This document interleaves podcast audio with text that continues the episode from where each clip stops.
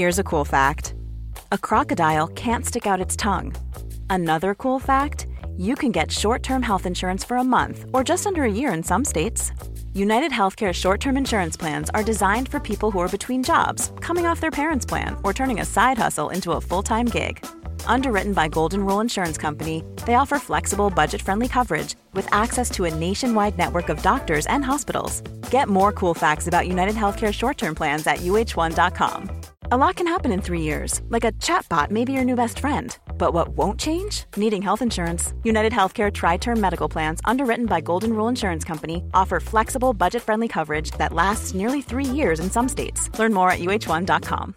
This is Paige, the co-host of Giggly Squad, and I want to tell you about a company that I've been loving, Olive and June. Olive and June gives you everything that you need for a salon quality manicure in one box. And if you break it down, it really comes out to $2 a manicure, which is absolutely insane. It's also so easy to get salon worthy nails at home with Olive and June. The difference between how your nails used to look when you did them yourself and now with the Mani system is a complete game changer. The best thing about Olive and June too is it's a quick dry. It dries in about one minute, lasts for five days, and full coverage in up to one to two coats. Visit oliveandjune.com slash perfectmani20 for 20% off your first system. That's oliveandjune.com slash perfectmani20 for 20% off your first system. When you're ready to pop the question, the last thing you want to do is second guess the ring. At Bluenile.com, you can design a one of a kind ring with the ease and convenience of shopping online. Choose your diamond and setting. When you find the one, you'll get it delivered right to your door. Go to Bluenile.com and use promo code LISTEN to get $50 off your purchase of $500 or more. That's code LISTEN at Bluenile.com for $50 off your purchase. Bluenile.com code LISTEN. Many of us have those stubborn pounds that seem impossible to lose, no matter how good we eat or how hard we work out. My solution is PlushCare. PlushCare is a leading telehealth provider with doctors who are there for you day and night to partner with you in your weight loss journey. They can prescribe FDA-approved weight loss medications like Wegovy and Zepbound for those who qualify. Plus, they accept most insurance plans. To get started, visit plushcare.com slash weight loss. That's plushcare.com slash weight loss. Millions of people have lost weight with personalized plans from Noom. Like Evan, who can't stand salads and still lost 50 pounds. Salads generally for most people are the easy button, right? For me, that wasn't an option. I never really was a salad guy. That's just not who I am. But Noom worked for me. Get your personalized plan today at Noom.com. Real Noom user compensated to provide their story. In four weeks, the typical Noom user can expect to lose one to two pounds per week. Individual results may vary. The following is a presentation of the Force Center podcast feed.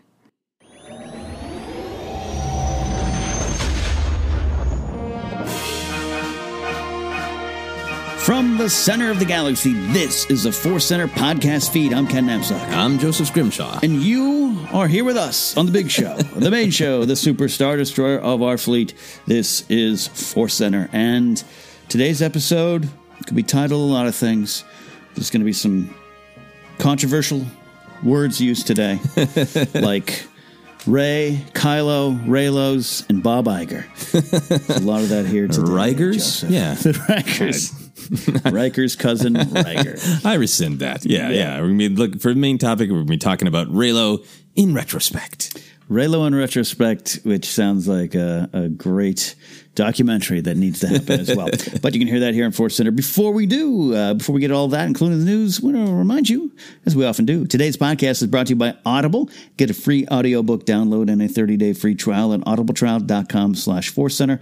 Over 180,000 titles to choose from for your iPhone, Android, Kindle, or MP3 player. A little bit later, have our Force Center recommends an audiobook we think you should try out on us. Remember, this this directly helps the show. We appreciate those who have used this free book to start a trial.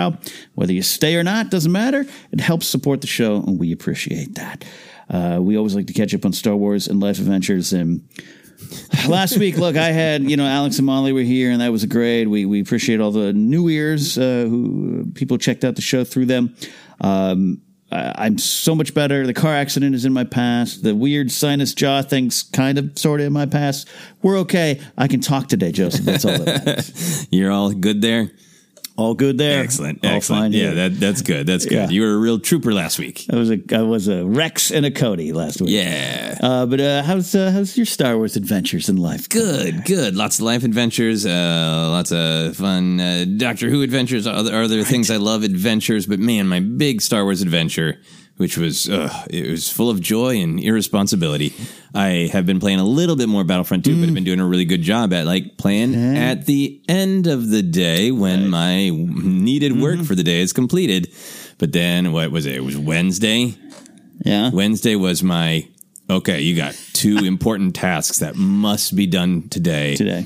But then I realized it was the day of the new content. a bunch of new content being added to Star Wars Battlefront 2, and I lied to myself. Yep. I, uh, I did not pass my Jedi test, and I said I could play for just like 90 minutes, right?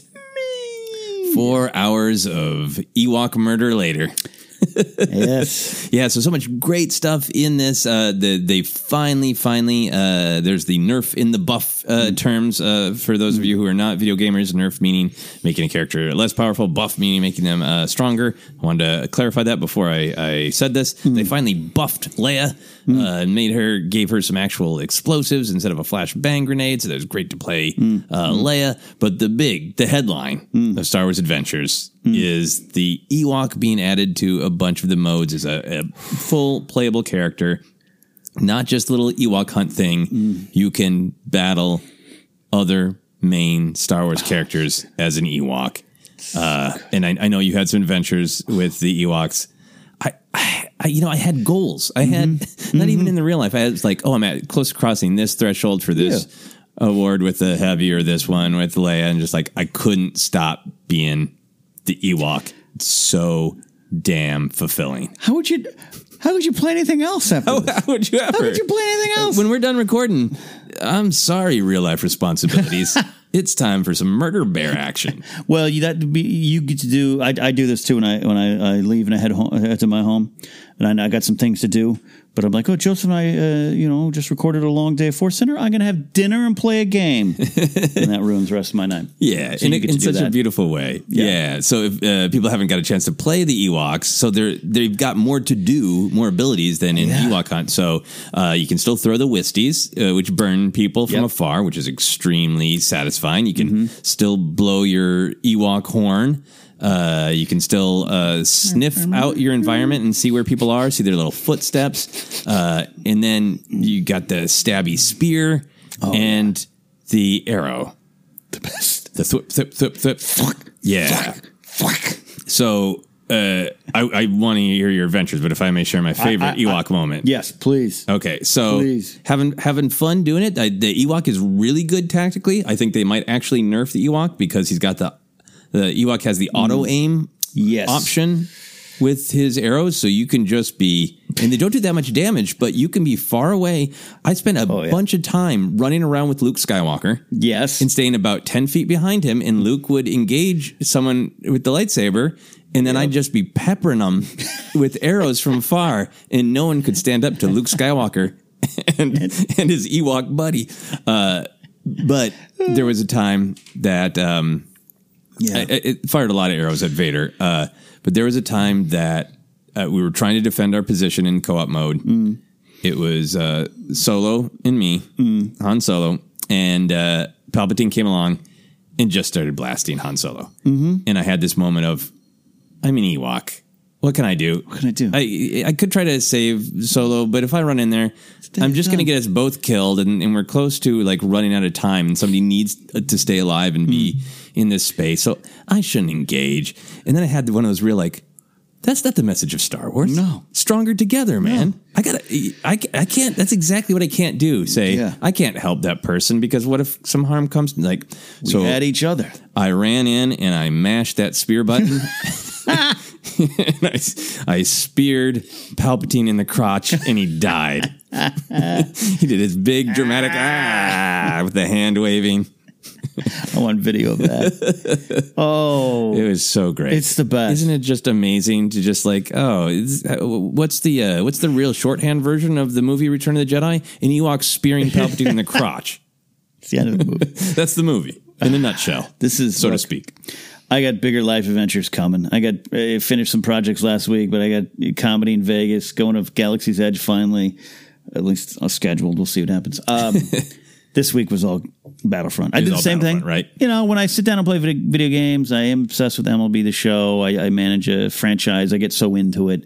Grace will be like, "What are you doing?" I'm, I'm negotiating a contract extension with my first baseman. it's just weird. An exciting It's video game. weird. She, she's really like, this game does not look that exciting. I'm like, you watch your words. I'm, I'm cutting some players on the minor league roster. Um, so there's all that.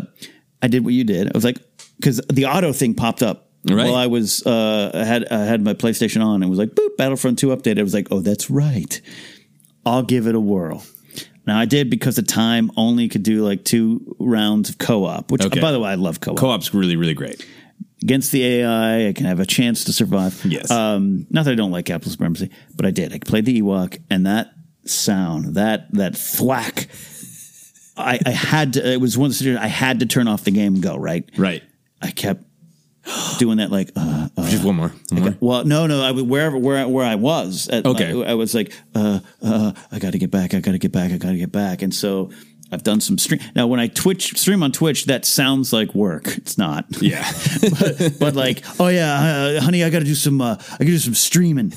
really, just want to play Ewok. So I, yeah, I, I mean, we could spend a moment on this because, yeah, I, I get, I get the audio. The auto aim is just, it's, it's, it's so fun. Yeah, it's it's amazing, and and, you- and you cannot auto aim if you want to be take Yeah. pride in being an Ewok uh, marks person. I have no pride. Um, I and yeah, the arrows I get technically might be not as powerful, but yeah, when you're thwacking away from a distance, I I was racking up 13 kill streaks. You know, Oh, yeah, yeah, because I mean, you can be strategic about it. If you find some place to hide behind and you just dart out, man, I slaughtered so many Imperials. Yeah, and we uh, we coined uh, the phrase "face full of whisties" on our stream, which is a, uh, the name of the album we want to write. I mean, some of my uh, people in chat were coming. We're coming up with a, an album uh, based around this Ewok warrior, a face full of whisties. And I'll say this, and yeah, you're right. You maybe the level of the powers.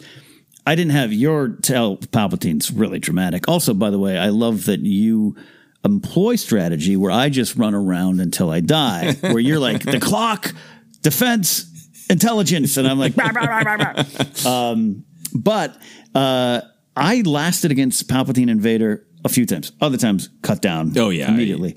But I was like, I've been with, I've been like Chewie, and Chewie has taken two punches. And Oh yeah, and he's down, right? this Ewok was just flinging arrows, face full of whisties at Vader. uh, it was it was great. It was great fun. This game, Battlefront Two, just to me continues to be rewarding. Yeah. for those that stuck it out. I get the problems in the beginning. I get if not your style of game. I love the story mode, but this just is, is it's so fun. It is, and it's just it's a great way to uh, engage uh, with Rise of Skywalker content too. I've been having a ton of fun being the uh, the Sith Trooper Yeah, it's just in the the Bulio yeah. species gunner. So much fun. Oh yeah, yeah. I haven't done that one yet. Um, and oh, and my favorite Ewok moment, I uh, used a Gonk droid as a shield and did the crouch next to the Gonk droid. I, I- mentioned a little bit on the on um, uh, our Clone Wars report yesterday, but yeah, uh, a lot of fun. And and I'm looking forward. We got Scarif coming. Oh yeah, Uh, hopefully some upgrades. Uh, you know, some new characters. I'd, I'd love the return of Jyn and, and Orson Krennic, but give me a Cassian Jyn pack. Give me a, uh Orson Krennic back, and then uh, you know maybe a K two. I don't know. Yeah. You got BB-8 and BB-9E in there, so it's Oh, just yeah. just shocking and weird as well. But Yeah. yeah, it is just. It, I like that one of the other updates is the Wookiee Warrior now has an eye patch. Yes. that was an essential update. Yeah, and then and then I went through as, as we've discussed many times on the show. I don't do the heroes and villains as much as you, but I so I don't pay attention to my heroes and villains as much. But I finally went through and like changed a lot of the, the skins that I have. Yeah. So I have I have uh, young Han, uh, but like beginning of movie Han. Oh yeah. Uh, I have the Lando uh, with the uh, flower print shirt on now, and then Vandor heist Chewie. yeah. So I'm representing Solo all the way through. yeah, you got all the solo action. That's Yeah. so great. Love that there. So that's that's our adventures. A great Battlefront 2 update there. So uh, yeah, but we got to finish this episode so we can get back to uh, playing Ewoks. yeah, absolutely. Uh, we got some news, and not a lot of news, but we're picking up where we left off last week with the first one. Uh, the headline reads: IgerCon comes to a close, sort of soon, Maybe not. We'll see. Anyways, last week at the very end of the show, it happened during our taping, but at the end of the show, I just happened to look down on my phone and saw the breaking news Bob Iger steps down. So we discussed it a little bit last week with not all the information at hand. Alex and Molly were here. We just had some effective immediately, did all these kind of big dramatic things. We're kind of looking a little closer at some of the stories here, and I'll just kind of run through some of the things, uh, Joseph. And, and then it's not a Bob Iger CEO news bite. We want to see how this affects Star Wars and what he did for Star Wars and what he didn't do for Star Wars over the last few years. Uh, so the departure is immediate. It's effective immediately, but there is this 22 month transition period, and Bob Chapek takes over. Chapek comes more from the park side, had a lot to do with Galaxy's Edge, even though Iger was uh, very much involved in the parks. If you watch that Imagineering series, very much in there. Chapek kind of the executive on the ground, so to speak, uh, among many, many people who made Galaxy's Edge so wonderful. Iger's contract does run to 12 31 21. I had made an incorrect note to myself that it was 12 31 20 and that seemed weird to me. Joseph cleared that up before we went up there. And then Iger says, I'll leave the company for good. Good. His current title is executive chairman, which means he'll have uh, not just shepherding Bob Chapek into the role, but have a lot to do with the creative decisions of Disney. So we'll start there with some of the news stuff. Yeah. We'll get the other stuff, Joseph. Take uh, how, how do you take all this? What's going on here? Yeah, it, it was it was uh, weird because it, it's just you know getting your head into that space of it, such a huge company with a board and shareholders and all that. And you know, you read at the end of uh, last week's episode that exactly the way it was written, all the news uh, uh, pieces of Bob Iger steps down immediately. And I was like, oh no. What happened? What? Yeah. And then you get you dig into it, and it's like, oh, he stepped down as CEO Yeah. immediately, and then is basically doing an almost two year transition Yeah. uh, where he is still making creative decisions. So that part of me is like, yes, this is the beginning of the end of an era. Yeah. And I realize for running a massive company like Disney, not being the CEO anymore is a big deal. Yeah. But from our perspective of our little Star Wars podcast, he's still going to be having impacts on Star Wars if he's still making creative decisions. Uh, absolutely. It seems, and I haven't seen this directly from him, uh, but I don't know. I read his books. I feel Bob and I are friends here now. you get the sense that he loved all aspects of his job, even the stressful ones, but who wouldn't like dabbling in that creative stuff? He def- definitely had- came from TV, came from sports, but, but you know what I mean? Like, I guess if you're, tr- if I'm saying if you're transitioning out, transitioning out, I'd be like, but hey, can I still tuck to, can I touch the movies? Yeah, and that's clearly what he's gonna be. He's gonna touch the movies. Touch the movies. Yeah, yeah. Uh, One of my other reactions to this, before we get into the real the the Star Wars uh, impacts, I did appreciate the number of our listeners Mm-hmm. who uh, tweeted us uh, with uh, thoughts on the end of IgerCon. Yes. uh, because Bob had made such a tradition of breaking news that used to happen at a convention in Yeah. random phone calls. We named it IgerCon, uh, and uh, people were like, "Well, ChapekCon. Maybe it should be called IgerCon, just in in uh, respect." but true. I'm thinking uh, just a transition to BobCon. BobCon. Since this is a seamless transition between Bobs, it's like the Sith line. It's, it's. Always two Bobs there are. Always two Bobs there. A master and an apprentice. That's the title of the episode now. Yeah, I think that's it. BobCon sounds great. BobCon it is.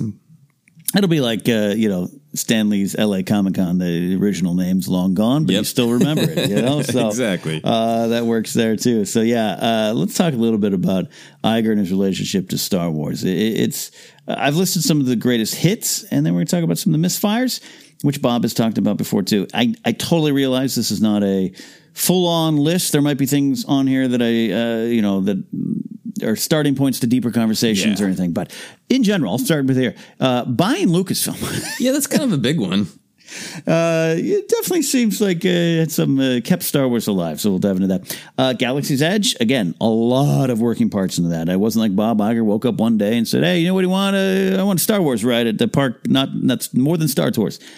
Uh, but he he shepherds a lot of that stuff. He he, he takes the, the legacy of Walt Disney pretty seriously. Gets in the parks. Chapek and his team had a lot to do with that, obviously. But uh, it came from uh, Iger in a roundabout sort of way. Uh, we'll look at streaming, the legacy of of of uh, Disney Plus, which of course leads to Mandalorian, the revitalized Clone Wars, Kenobi, Cassian Andor, and much much more. Include just the possibilities of Star Wars stories, uh, the, the the the game show coming, uh, kids shows, anything. It's a lot of things, and that comes from his desire to kind of you know like. Steve Jobs handed him the iPod and saying, "Pretty soon, everyone's going to watch TV on this." a lot of that. There are some uh, misfires we'll run here, and then we'll uh, uh, Joseph will dive into the, the hits and misses here. Uh, uh, we'll say this: uh, some alleged director choices that might have gone wrong. That's not facts necessarily. Uh, we hear that he had, uh, along, uh, you know, something with Lord Miller might have come more from him than Kathleen Kennedy or, uh, you know, Trank, all those kind of things. We'll never know all the stories, but some of that might have come from him, uh, maybe dabbling too much into Lucasfilm's decisions or just right and it didn't work out. We'll figure that out. The solo release, he has said that, came out and said, ah, it's probably my fault. Uh, they, they wanted to go December. I, I said May. Wanted to hit that uh, second business quarter uh, profits there, you know.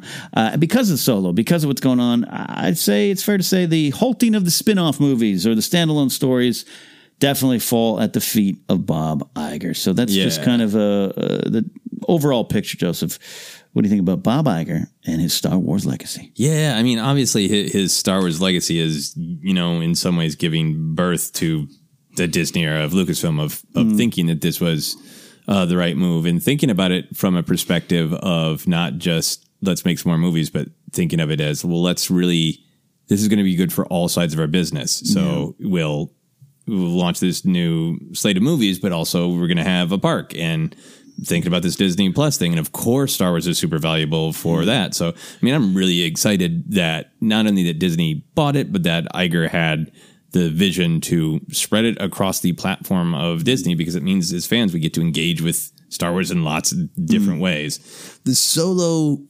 misstep, mm-hmm. well, uh, two things you know, again, nothing confirmed, but it, it, it does sound from various rumors and things we've heard that there's been times where Iger over uh, overruled Kathleen Kennedy Yeah. uh, in picking directors, and then and that if that is true, big big if because Big don't if, know. If it is true that Iger said, "Hey, work with these people," and then it didn't work out, and then everyone blames Kathleen Kennedy, that's a bummer. Yeah. Uh, so if Yeah. that is true, that would be a criticism Yeah. from me to the mighty Bob Iger. I'm so sorry. Uh, I think I think I think he'll be fine. Uh, the solo release, uh, you know, I was uh, all on board with May. I thought May was Yeah. great. Um, in retrospect, uh, I and Bob I were both wrong together. Right, right, right. That one's so I don't like super blame him for that, but the Mm. impact of that Yeah. is huge, Yeah. right? Because otherwise, it would just be uh, what this December. There, the Obi Wan Kenobi movie would be trucking along. Yeah, and and and look, we keep saying how we're so happy it's on Disney Plus, and I still am. But yeah, uh, there is. I get it. Like you said, yeah, I totally get. Not only is May classic Star Wars and it's classic Star Wars character, yeah, yeah, you do have to. The release dates are sometimes a chess game with your profits, and I totally get all that. But yeah, I, I, I bummed by a giant reading of the tea leaves and, and taking it in that direction. No one wants these films, or we're gonna, you know, we get cold feet, whatever it is. We'll wait for that second book. Well, and then just not the space for the sort of machinery of Star Wars Yeah. to ramp up. And I think it probably hurt my precious three and three quarter Star Wars line to Mm-hmm. not have time to differentiate that the solo Yeah. line from the Last Jedi line. And Oh yeah, absolutely. And and and look, if if left, you know, I think we would beat this into in, in uh, this beat this Orbak to death. uh, uh, the um, poor Orbak, which by the way should be playable in Battlefront 2, but uh, different thing. I think the phrase is Yeah. beat, beat an already dead horse, not beat a, live horse beat to a death, live right? horse to death. Yeah. beat an Orbak to death, and then keep and then keep beating it as Bob Iger would do. Um, Did Bob Iger say Bob that? Iger, Come on, Bob Iger quoted Force Center alleges Bob Iger said beat a beat a live Horbach to death. That's too funny. Anyway. Um, yeah. Uh, for, uh, oh, yeah. Look, if Last Jedi had been uh, received and well across the board, hundred percent, then maybe Solo success. Yeah, yeah, yeah, yeah. But it had happened, and I'm just bummed that it changed the course of the films after. Come on, Bob. Yeah. Come Yeah. on, Bob. Yeah. But for you overall, do, Yeah. are, do you see his impact on Star Wars as an overall positive? Yeah, Yeah, I, I, I really do. And it all kind of starts with the buying of Lucasfilm. And, and if you read a little bit more, and yep, there's some frustrations from George. And I think, I think as best as a book could be that a, a, a CEO dictated to a, a ghostwriter, I think, I think you get some pretty honest takes there uh, that are at least fascinating, fascinating takes on it that, um, George had trouble giving it up and, but but he did, and because of the, because of this, we have all this Star Wars content, uh, and and and it's no secret we at Force Center really enjoy the content. Some Yeah. of you, some of you might not, but it's still there and it's still live, and and and, and the, this leads to Galaxy's Edge, and and walking into that. And I haven't done this yet, but seeing the faces on people like you who have turned the corner and be like, "Wow, I'm in the Star Wars. I'm in," and that Yeah. doesn't happen unless this happens. To to the, the the love for some of the characters and moments in the Mandalorian that have kind of brought more of that unifying feeling. You know, it's not that Bob Bob Iger gets credit for that, but the decision and the chair's approval and all the the board's approval, all these things to purchase this is why we're here. And Yeah. so, I, I, if anything, I think I'll give him credit for that. Yeah, the insistence on the streaming service leading to not only the the new stuff of the Mandalorian, but uh, Yeah. like the the classic, uh, you know, pre Disney purchase fans of the Clone Wars, Yeah. getting to see new Clone Wars. You know, Absolutely, uh, yeah, you're right, and and getting that feel again. So yeah, definitely some misfires. It's going to be, um, I going forward. yeah, and again, it's hard to gauge because Lucasfilm's number one supposed to be its own company underneath Disney, but obviously there's going to be a lot of oversight and everything like that. We, you know, we don't know. Does Kathleen Kennedy go to the end of her contract? Does that switch over? So what's the future?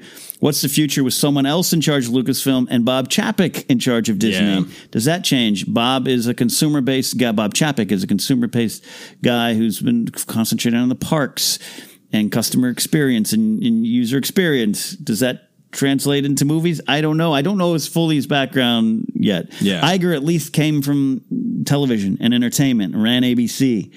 Uh, I could trust a lot of his decisions. Um, was key uh, with uh, Twin Peaks, right? Didn't he have a lot to do with Twin Peaks? yeah, he had a lot to do with killing it. killing it. So there you go.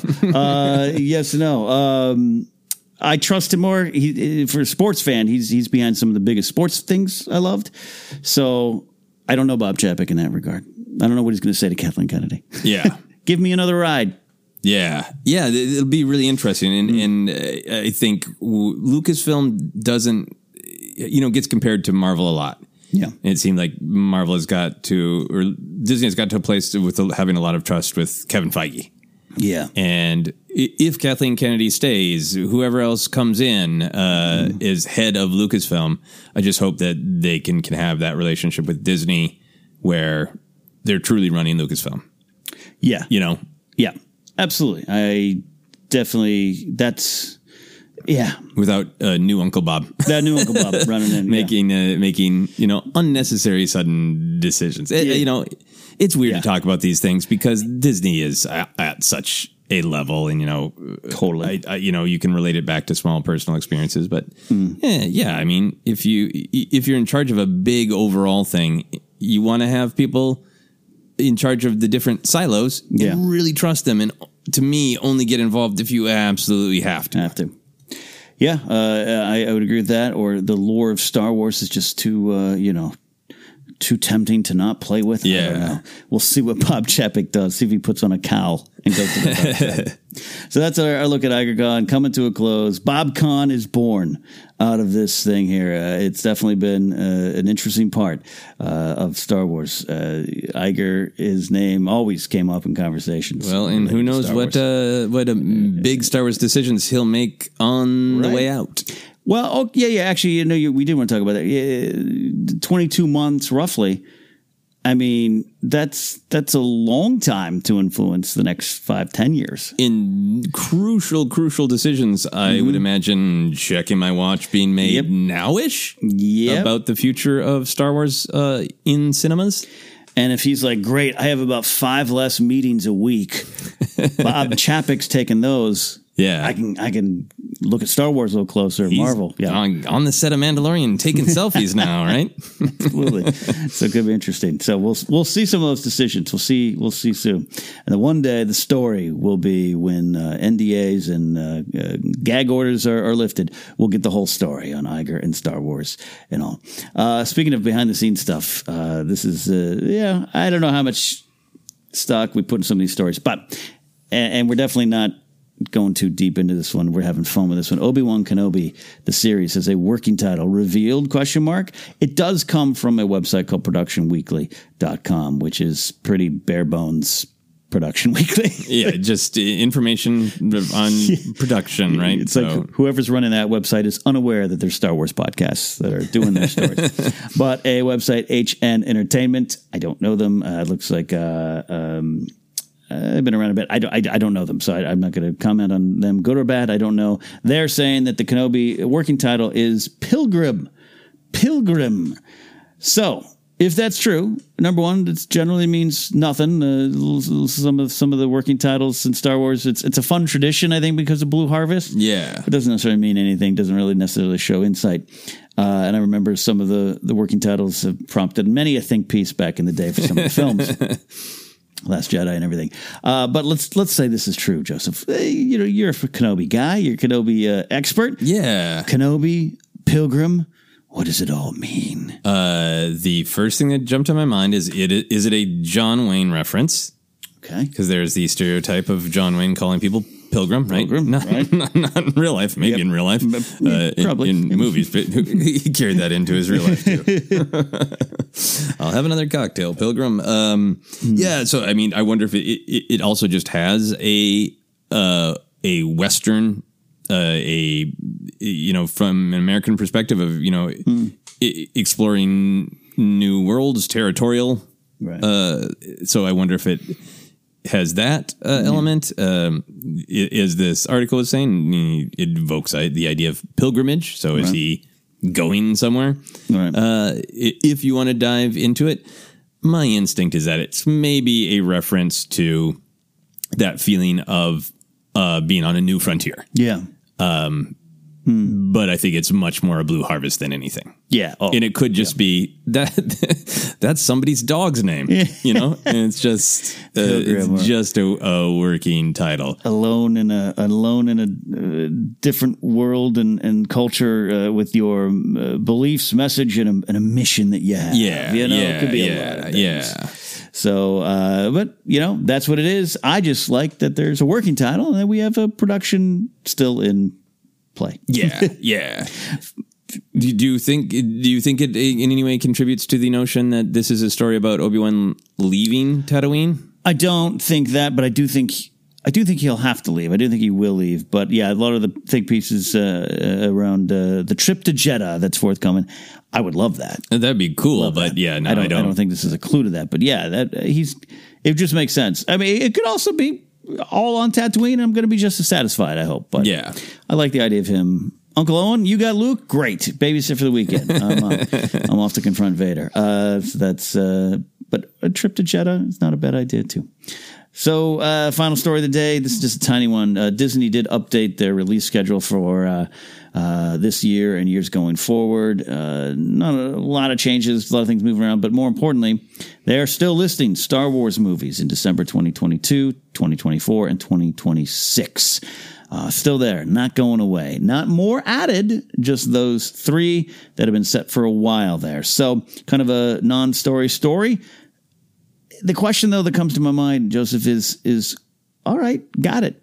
when do we want confirmation of these directors, writers, plot, anything, Yeah, anything? I think by celebration, it's August, right? Late August. Uh, I think by celebration because uh, I guess I think this is news to me. I was really happy to see that that you uh, pulled it. Yeah. Um, because I was starting to doubt because Yeah, yeah. it doesn't. It, it seems like there are so many ideas of what this next round of films could be. Mm-hmm. And for a Star Wars movie, they need to get moving to hit 2022. I was kind of thinking like, I wonder if they're going to take even longer to figure out what's next. Yeah. So I'm I'm really happy with this at least for now confirmation that there's still going to be a Star Wars movie in 2022. Look, 2022, December 2022. Uh, yeah, it's it's it's enough. That's enough time. Yeah. that's enough time. But that that means they got concept stuff going in place. They they're they're, they're those sketches that we'll all buy a book about later on are Yeah. going on.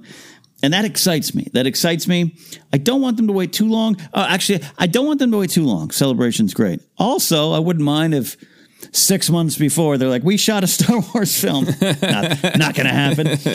but I wouldn't mind that either. Wouldn't that be amazing if like yeah they're not saying anything because all the wheels are turning? But that's impossible. There'd be people camped out. Uh, Yeah, Guillermo del Toro did make that Jabba the Hutt movie. Here it is.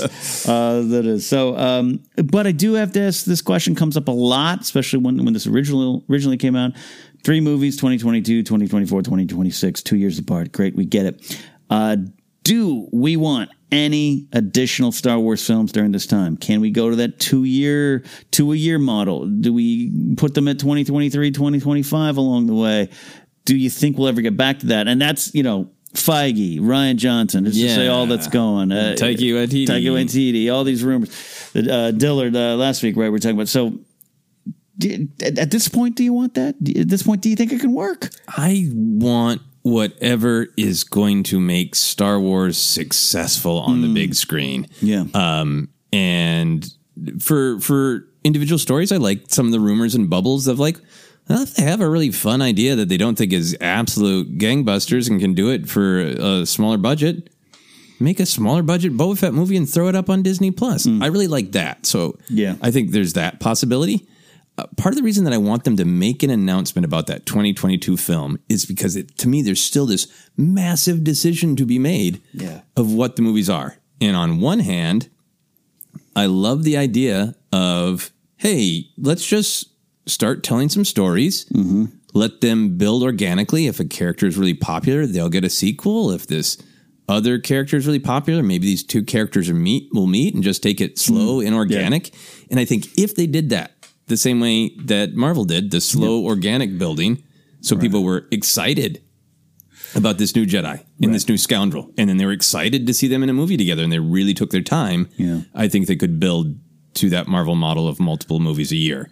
Right. My problem with that right now is, uh, I, I if 2022 is just sort of like here's a movie that Feige wanted to do, Yeah. and then totally unrelated, here's a movie that Taika Waititi thought would be cool. Hmm. In 2024, it, it will just. I'm concerned it will feel random Mm-hmm. unless they are locked into a specific era. Yeah. But then once you get into, well, what's the era? Yeah. Is it does it start feeling too similar to High Republic? Mm-hmm. Like I, I'm thrilled for High Republic. Have no criticisms, Right. But its existence has thrown into confusion my thinking about the movies. I 100% agree with you. The idea of they just got to get some clarification. I hate to say it. If you're cutting Rian from the slate, Yeah, then do it. So the guy can go make more Knives Out films, right? I, mean, I think he is right now. Yeah. So I don't think his movie's Yeah. coming in 2022. right, right. He's not secretly making a Star Wars movie. Uh, And Benoit Blanc is secretly a Jedi. Secretly Jedi. it's possible. Feige, there's all these, you know, again, this is rumors. This is not like Lucasfilms. Uh, here's a list of rumors where things working on. That this is, but it's excitement from the fans. And you're right. Right now, I just would like to know a little bit of uh, direction. I, I trust them anyway. they go. I'm that kind of fan. I'll see what's going on. Oh yeah, Uh, like you always say, we'll engage with the story presented to us. I'll go. But yes, there's so many different names and so many like additional. You know, we get Dan and Dave left, but like, you know, uh, we Happy Fun Balls now directing a, a, a movie, and it's not related to Feige, and it's not related, and it's all these again, all these rumors. Focus it. You can't put it in an era as as.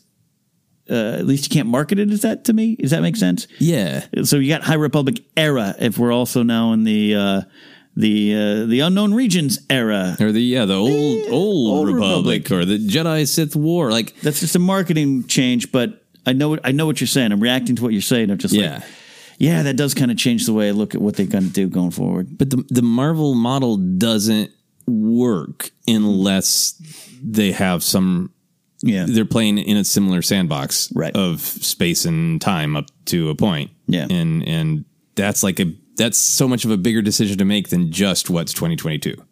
Really is. Yeah. really is. Come on, Chapek. Or Iger. Or Iger. Or Iger Chapek. Get on there. Figure it out. So uh, that is a look at the news. Uh, we uh, are in a, a little bit of a downtime. Uh, we also, I guess, uh, there's some bigger, there's some stories that were out there this week, Joseph. Yeah. we chose not to discuss, and, and one of them is this big uh, return, the, uh, return, rise of this uh, of, of uh, what what movie did just come out? Rise of Rise of the Rise of Skywalker, the Return of the Sky. What happened? What happened? Revenge of the Lucas? What? Ewoks versus Palpatine. Um, Rise of Skywalker. Uh, the novel's on the way. Some people got a copy. There were C2E2. advanced copies at C2E2 to the general public, whoever can buy them first. Yeah. Oh, general public got a hold of just some stuff in it.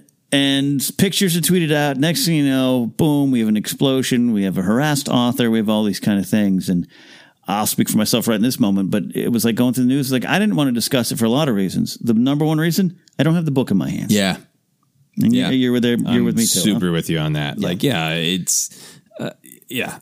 I, I, I, I was clearly intended as a fun thing and to build excitement, but you know, uh, you know, unfortunately, some of some, Mm-hmm. not all, some of the online community is so uh, strong, Evil, and Evil. angry. They're evil. You can say they're evil. They're angry in their opinions. Your opinions, great, yours to have. They're so angry, and like I, you know, you saw those tweets of, great. Can someone get me a copy so we can find out if they messed it up more? And that Yeah. that's the perspective that it's coming at. And then you get to the point where like, hey, if there's a fun extra detail about the rise of Skywalker. I don't want to read it in a Yes. damn Nerdist headline. No offense to Nerdist, they're Yeah. just doing their job. I want to read the damn book. So we will we will talk about it when the damn book is out for all of us. The damn book is out. Yeah, slight spoilers. And, and you know what? I had the picture of that sentence sent to me, and I didn't take it the way I was like. There's some interpretation in Yeah, there. yeah, yeah. Yeah. And that's the other thing is like it's it isn't fair uh, to the author to judge things by a paragraph, Paragraph. of a whole book. There's Yeah. context, context, So- context. And again, like uh, I think the I think Lucasfilm Publishing does an amazing job. It's clearly intended as a fun. Nice thing to get fans excited. I would have been happy to be at C2E2 Sure. and been able to get a you know super early copy on it. So uh, Yeah. it, it's more the fan handling of that uh, that responsibility. Yeah, so we'll go into it when it's appropriate, when it's time. Before we uh, take a break, though, we're going to do our Force Center recommends an audiobook we think you should try out on us. Yeah, you know that author who is writing or has written the Rise of Skywalker novelization? She's written some great stuff, like the book Most Wanted. It is about uh, Solo and Qi'ra and their Rodian friend. It is a prequel to Solo, and it is great. Absolutely great. Love it. One of my favorite of the new era. Some great deep moments in there. To download your free audiobook today, Most Wanted, or any other book of your choice, go to audibletrial.com slash force center. Again, that's audibletrial.com slash force center for your free audiobook. On the other side of this, we are going to take a look at Reylo, going Reylo in retrospect. Stick around.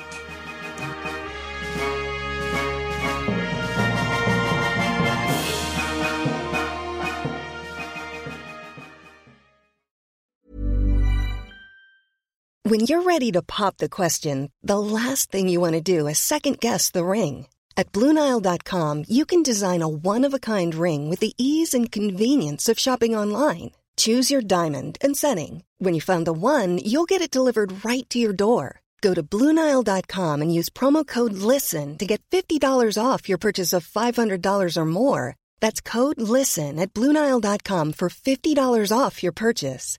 Bluenile.com code LISTEN. Quality sleep is essential. That's why the Sleep Number Smart Bed is designed for your ever evolving sleep needs. Need a bed that's firmer or softer on either side? Helps you sleep at a comfortable temperature? Sleep Number Smart Beds let you individualize your comfort so you sleep better together. JD Power ranks Sleep Number number 1 in customer satisfaction with mattresses purchased in-store. And now, save 50% on the Sleep Number limited edition Smart Bed for a limited time. For JD Power 2023 award information, visit jdpower.com/awards. Only at a Sleep Number store or sleepnumber.com. Here's a cool fact a crocodile can't stick out its tongue. Another cool fact you can get short term health insurance for a month or just under a year in some states. United Healthcare short term insurance plans are designed for people who are between jobs, coming off their parents' plan, or turning a side hustle into a full time gig. Underwritten by Golden Rule Insurance Company, they offer flexible, budget friendly coverage with access to a nationwide network of doctors and hospitals. Get more cool facts about United Healthcare short term plans at uh1.com. Hi, I'm Daniel, founder of Pretty Litter. Did you know cats tend to hide symptoms of sickness and pain? I learned this the hard way after losing my cat, Gingy. So I created Pretty Litter, a health monitoring litter that helps detect early signs of illness by changing colors, saving you money and potentially your cat's life. Pretty Litter is veterinarian developed, and it's the easiest way to keep tabs on your fur baby's health right at home. Go to prettylitter.com and use code ACAST for 20% off your first order and a free cat toy. Terms and conditions apply. See site for details. Wow. Nice. Yeah. What you're hearing are the sounds of people everywhere putting on Bombas socks, underwear, and t-shirts made from absurdly soft materials that feel like plush clouds. Yeah, that plush. And the best part? For every item you purchase, Bombas donates another to someone facing homelessness. Bombas. Big comfort for everyone. Go to bombas.com slash ACAST and use code ACAST for 20% off your first purchase. That's bombas.com slash ACAST. Code ACAST. Millions of people have lost weight with personalized plans from Noom, like Evan, who can't stand salads and still lost 50 pounds. Salads, generally, for most people, are the easy button, right? For me, that wasn't an option. I never really was a salad guy. That's just not who I am. But Noom worked for me. Get your personalized plan today at Noom.com.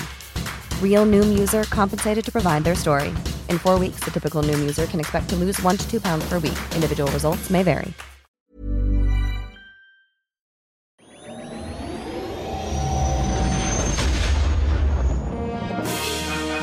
Welcome back to Force Center, and we are going to go into our main topic, Reylo in retrospect. Joseph, this is some pretty controversial words you've just said. Yeah. Or I've said. You've written, I've said. Let's say them together. Yeah, so I uh, proposed this topic because it had been on my list of like, Yeah.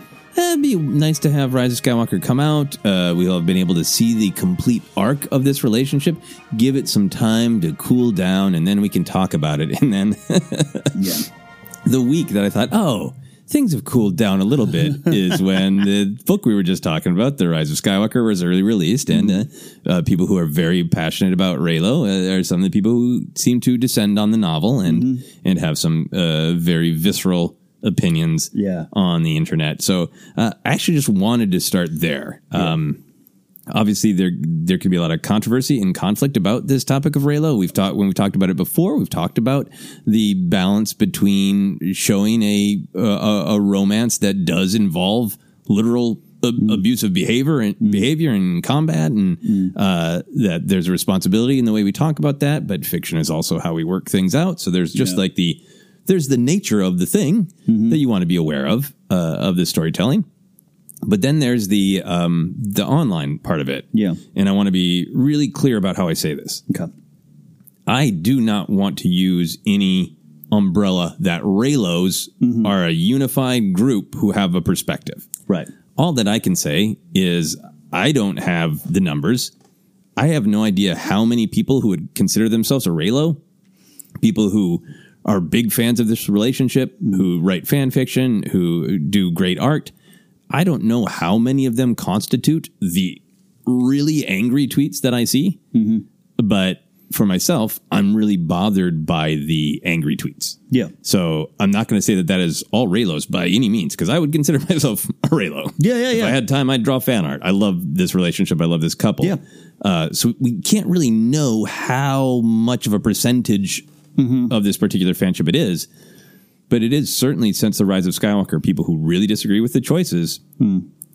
who are, it's not just that they have opinions; they are presenting their opinions with such anger, where it's not. I dislike the choices mm-hmm. that J.J. Abrams and Chris Terrio made. It's they are idiots, mm-hmm. and it's going to take me years to recover mm. from the Yeah. horror that they did to me. And just like I, you can dislike it yeah. all day. So just really want to have that caveat when we're talking about negativity. Mm-hmm. We're talking about people who choose to express their opinions in very negative, sometimes directly hateful to other humans Yeah. way. Uh, and I want to acknowledge that that is, of course, not all Reylos, Yeah. but certainly people who call themselves Reylos, some percentage of them are behaving that way on the online. Yeah. How do you separate that behavior from just engaging with the movie and your opinions about these characters and their relationship? Can we uh, just can we just stop the episode and go at this point? No, um, it's tough. It's tough. I, I keep joking, but I have I have really isolated myself like Luke on Ahch-To, uh, muting words, and I have a I have a probably a list of new words to mute. Um, and it saddens saddens me, but it's also how I do because it does affect me. Those those negative, uh, uh, you know, dark side pathways to expressing communication, like you're describing, uh, can can can weigh on me as a fan. Where I just want to engage uh, with the story presented, the the the great. Um, Advice you, you you've given us a lot, Joseph. It, it's that's a real powerful and fun way for me to look at the story and to do it uh, just unfiltered uh, through anyone else's reactions or agendas Yeah. or needs or desires. And I, I I'm with you too. I'm with you too. If if you sometimes a, a movie or show a character does something that breaks your heart and i always think that sometimes part of the lessons there Yeah. and it doesn't need to always go the way you want it to go and it doesn't erase anything you felt from those stories or characters but i get it so um, how do i separate it i just have to focus on the stories and movies and be present in my joy just be present in your joy i think is a great way to say it Mm-hmm. yeah i, I kind of have almost a daily battle because the way the twitter uh, moments or whatever the hell they're calling it now the, Oh, yeah. basically the news part the way it's set up you know it looks for things that you like. So it gives me the basic like the the headlines the actual headlines you know some goofy thing of just like somebody ate 800 hamburgers and never defecated again like the weird stories. And uh, actual news. And then right below that is Star Wars, like Yeah. four or five Star Wars tweets, and every once in a while, something great that uh, Alex uh, Star Wars Explained said there'll be some great meme. But there's always a handful of them that are viscerally angry yeah. uh, Reylo opinions um, about how much they hate the movie, about how mad they are, and I think to myself almost every day, "What? You know, a couple of those are going to be there, and they're going to bother you. Why do you do that?" yeah. But I keep doing it, and I think for me, I want to be able to see the truth of what is out there. yeah. And I want to be able to do what you just described, which is to just say that that it is fine for them to have their opinion, and uh, no question, absolutely, opinions are fine. Mm-hmm. But I'm not going to let their anger stop me from enjoying this movie mm-hmm. or having my own opinions about these characters and this relationship. yeah That I don't want it to become just because that's what I happen to see. That that has to dictate how I feel or how I talk about it. Or, you know, we're a Star Wars podcast and what there is a slight temptation to like, let's just not talk about Reylo. Let's just not talk about the relationship between the two main characters Yeah. of the latest Star Wars Yeah. trilogy. You know. Yeah, no, right. I'm not letting that the angry Hmm. versions of valid opinions stop us from engaging. Yeah, yeah, and I just what starts to really derail me is I just wish uh, uh, opinions aside, needs and wants and desires for the characters aside, I just wish more more folks would just take a moment to dive in a little deeper to the stuff. Not not not necessarily like us. We we we have fun going really deep here in Force Center. We understand that. Um, we also like shooting stormtroopers with Ewoks, uh, Ewok spears and arrows. So, but that's what that's what starts to get me from my personal. I'll see a tweet. Sometimes it's from people we know, and it's just like I want to reach through and just grab them by the neck. And I don't I don't approve of violence all the time, all the time. Um, and just be like, pay attention, dig deeper, see what's there. Yeah. and, and that and so then that's where I have to be like, that I'm I'm not present in my own joy, Yeah. and I have to go back. Okay. and take your your phone your hand out of the phone. Yeah, you know, you're better. You have a you and you and you make jokes and references to having your uh, tweet drafts. Yeah. I don't have tweet drafts. and that's that's a problem. Uh, from from mind to thumbs. Yeah, but, I, but meaning I'm, I'm not a controversial tweeter. Going back to when I first signed up in 20, 2006, I first signed up for Twitter. Um, but I've had a lot of deleted. Let's just press the backspace tweets. Yeah. You know. So I don't know. Yeah. Yeah. So at this point, then, trying our best to fight through negativity and just engage with how we feel about the story, would you consider yourself at this point a fan of the the Reylo relationship?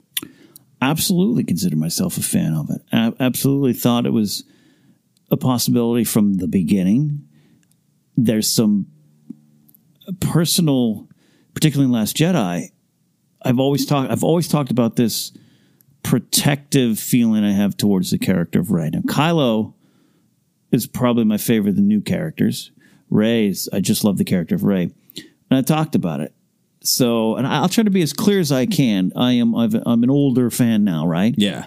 Leia was one of those characters that me, as a, as a, as a straight male growing up in the 80s, was like, hubba, hubba. Okay, that was part of my sexual awakening as a kid. Uh, jokes aside, Yeah. still bikini aside. Daisy Ridley's a very attractive young lady. Doing, I didn't feel that for the first time. For the first time, I was like, I want, I want you to be safe and successful in the galaxy.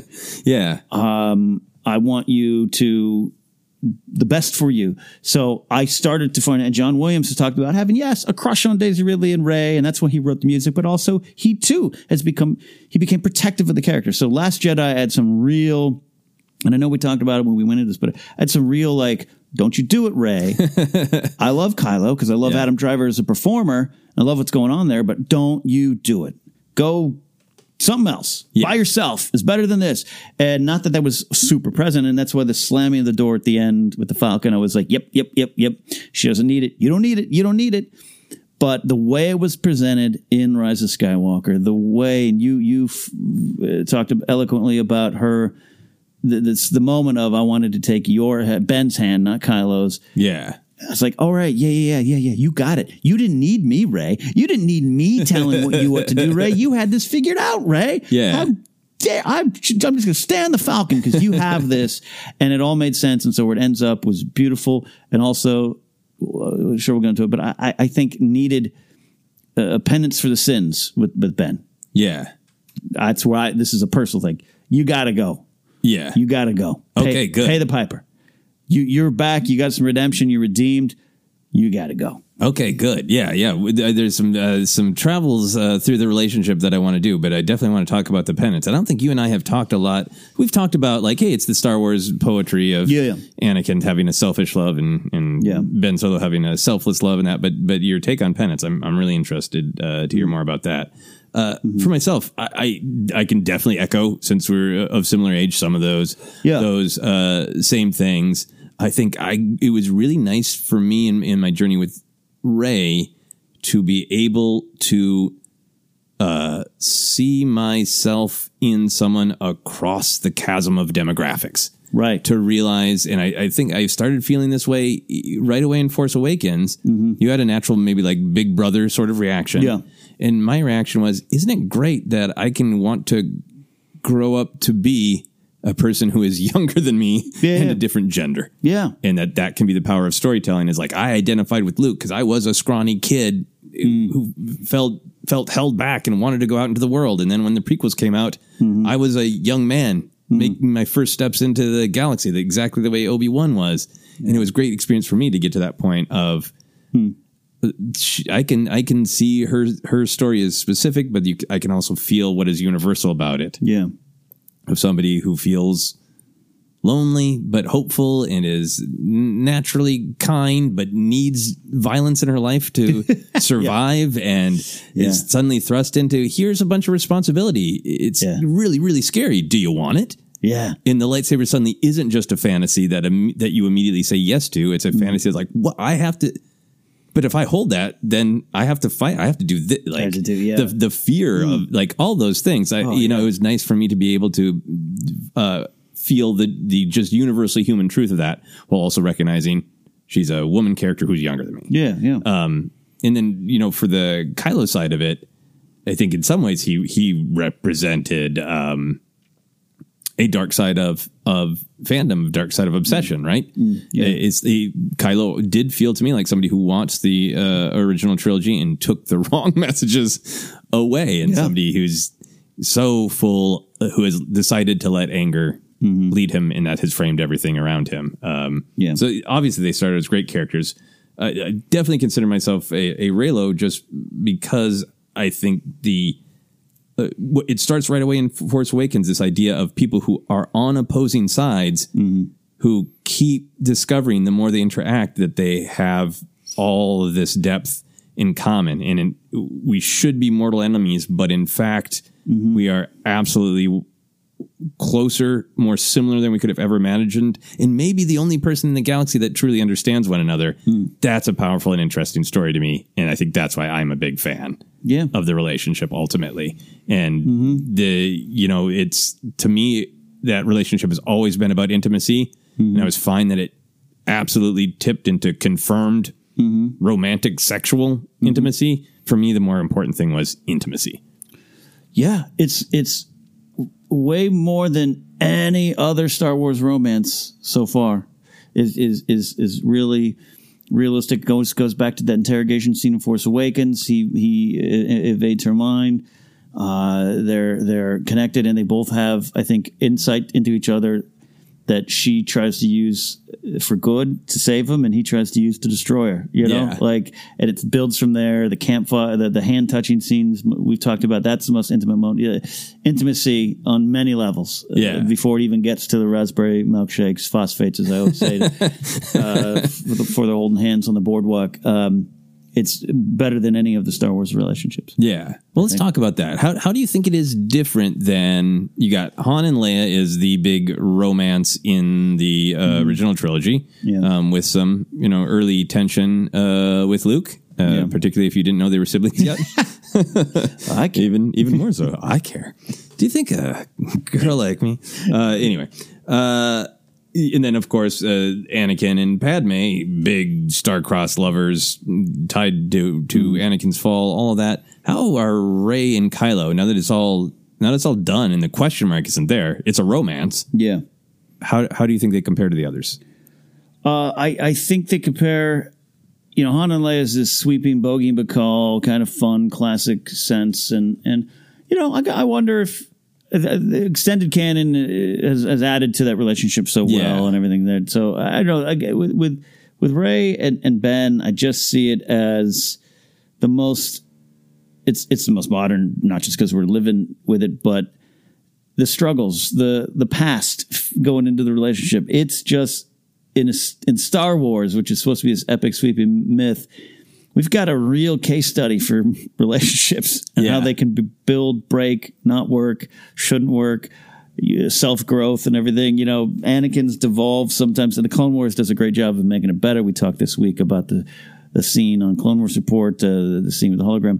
But Anakin's got a little bit of that blind, uh, we know attachment obsession, little, little, little blind uh, lust in a way of just like young men kind of, I want that, I want that, I want that, I want that. I, love her. Why? I love her. Yeah, I mean, Well, why? yeah, obsessively bad poetry because my soul aches. Yes, Yeah. my soul. Exactly. And look, I've written some bad poems in my time, and and Anakin will give you a run for your money. and and Han and Leia. Look, and Han and Leia, by the way, come back in Force Awakens. They handle brilliantly. I think it's so realistic. They're separated, like ah, and it's because they went through a mutual tragedy and it's reminding one another of the tragedy. They're still Yeah, absolutely yes. in love, right? Yeah. So, anyways, all that to say, the difference is this: you could take these characters out of Star Wars and put them into a marriage story. No, um, put them into something else, and I think it would play. Yeah. Take away the space wizards, you'd still have. Oh yeah, man, love's tough. Yeah, you're right. When you once you get to the Rise of Skywalker and is a confirmation that this is Mm. a romance, yes. then you're talking about the most Star Wars romance that has been on screen from either uh, any of these three trilogies. Yeah. Yeah, Yeah. that's powerful. I think there is. Uh, that's a great point. That there's just more uh, romance uh, between them in in a way. But I, I think breaking down the nature of like what is the conflict in the romance, like Han and Leia it is they're kind of from opposite sides of the tracks, right? She's a super responsible leader, Uptown and he's a bad boy, right? Living, in a falcon world. Yeah. He's just a scrum rat. uh, yeah, so th- that's totally like, and that that's the great classic Hollywood romantic tension, right? Yeah. and you can totally see that. That's almost, you know, that's the responsible heiress hires, you know, a dirty private detective, and they never could, but they, did, you know, Yeah. you know. It's just also it was kind of the plot for Overboard, right? With Goldie Hawn and Kurt Russell. I, th- I think it's the same plot. Yeah. Uh, you are messing up our listeners for center bingo with that reference. I don't think anyone was expecting Overboard. And then, uh, and then you go to the prequels, and to me, that you get into this, it's a forbidden love. Yes. Like to the point where that word is actually used on in promo, right? I mean, it's the love that cannot be because society is keeping them apart. Yeah. Right. The Yeah. Jedi Order and her responsibilities as a senator and all that. You get to Rey and Kylo, they are almost literally star-crossed. Mm-hmm. Like I first encountered the word star-crossed, I believe, on a Topps uh, baseball card, uh, collectible card for Empire Strikes Back. Mm. Right. labeling Yeah, yeah. Han and Leia, but like they're literally star-crossed. Yeah. Like they're literally connected by destiny. Their their minds are literally uh, connected across stars. they're literally star-crossed. And then uh, with the revelation, love it, hate it, uh, could walk away from it of Rey being of Palpatine lineage. Yeah. It becomes a real Romeo and Juliet story too of these, you know, scions of these powerful families. Yep. Having uh, a romance that bridges the conflicts between the families. Yeah.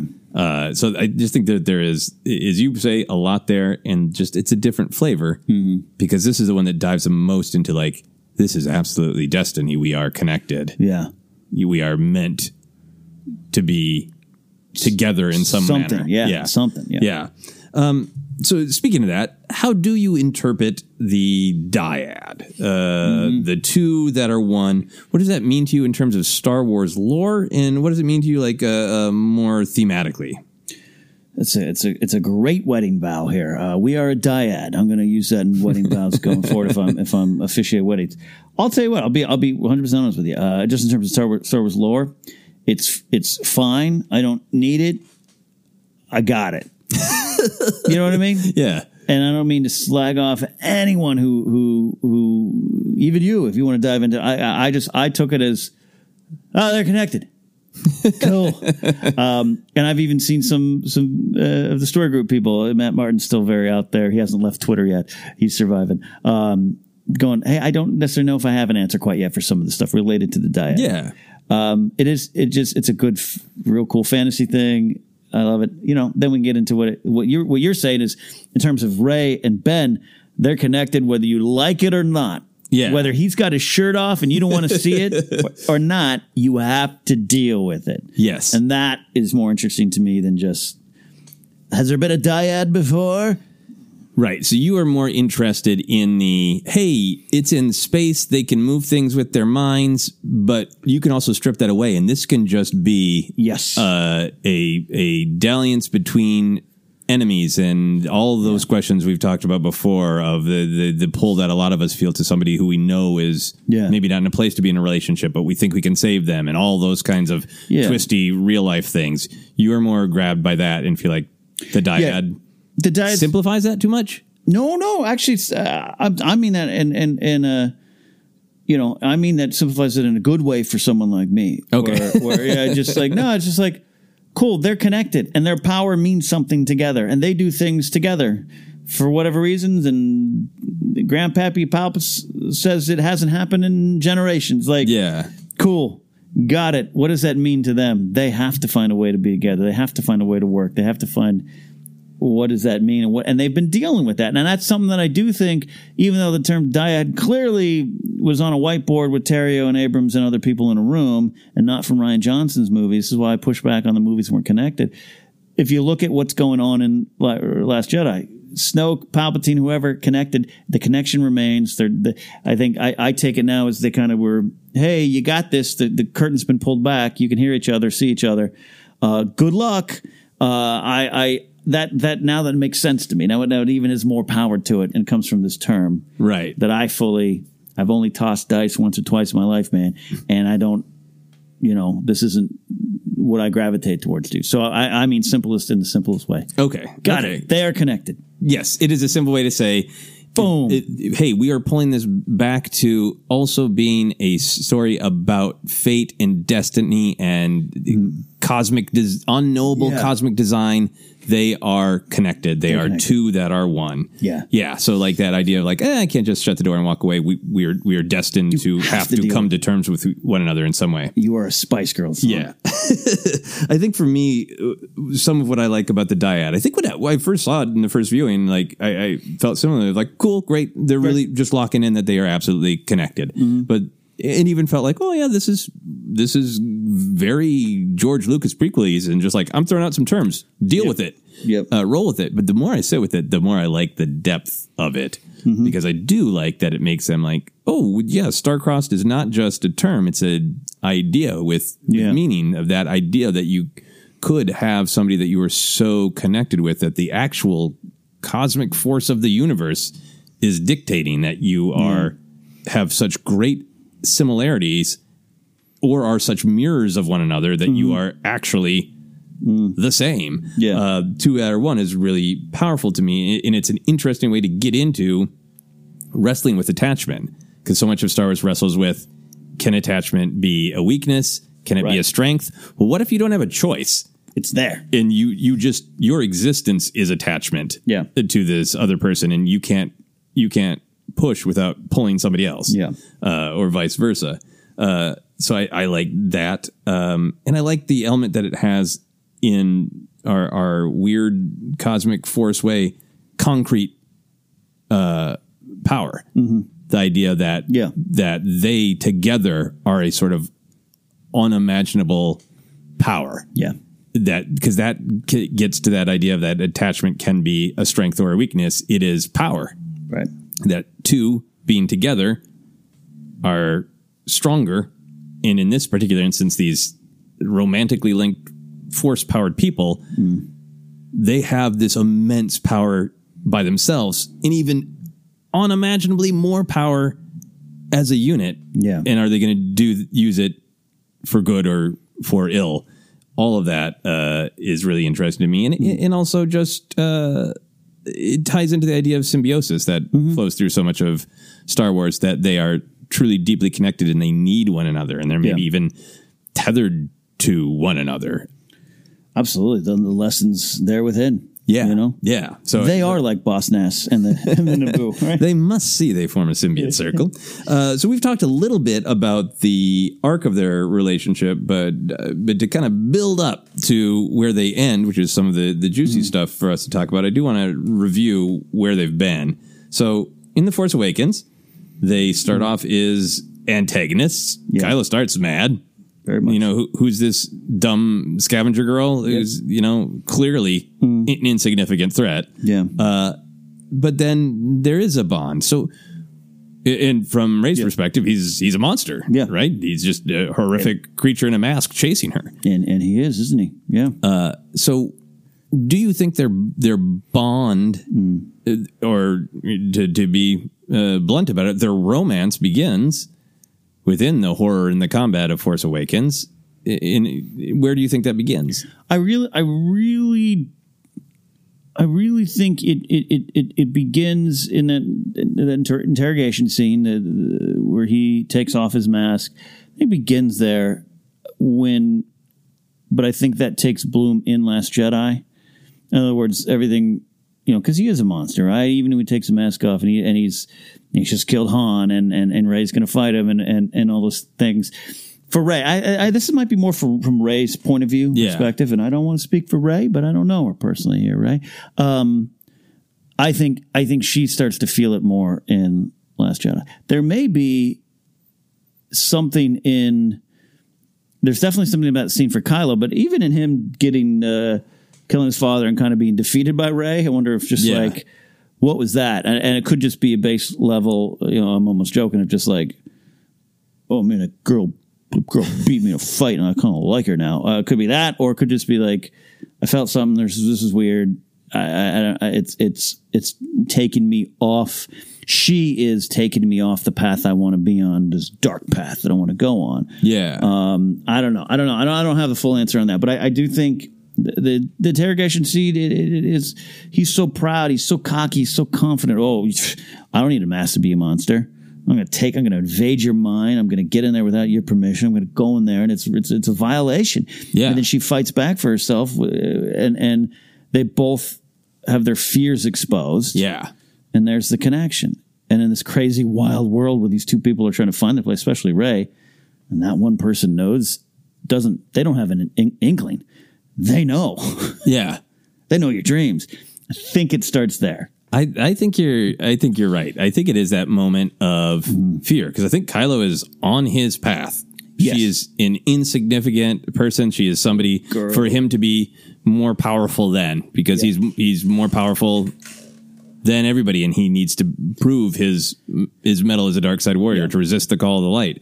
Um, goes into her mind and sees her fears, sees her vulnerabilities. Yeah. She pushes back and sees the thing that he is trying so hard to hide from Snoke. Yeah. That fear and that insecurity that he can never live up to. He feel he already feels he didn't live up to Han, Leia, Luke. He's Right. projected anger on them, so now he's trying to live up to his grandfather, and she gets to that that fear. Um, so I think that she truly awakens something in him of feeling vulnerable. Yeah. Uh, and I think he awakens something in her in similar ways with the fear and, and the vulnerability of somebody being able to see immediately because he sees that she's so lonely. Yeah. And that she dreams of some peaceful island and that she wants Han Solo to be a father figure. So he's immediately seeing all of her yeah. vulnerable uh, uh, fears. But then he's all, he also literally, I think, in that mind invasion, awakes part of awakens part of her actual power. Yeah. Right. That's so she sees like this dark side, this horrible monster, but it also was like, oh wait, I have that power too. I can do it back to him. Yeah. I can do it to the Daniel Craig guard. Yeah. and it and it sends him off into a spiral of fear of like her powers are just awakening. We have to capture her now because she's going to get more and more powerful. Yeah, yeah. Because I helped uh, awaken that power. She's on train.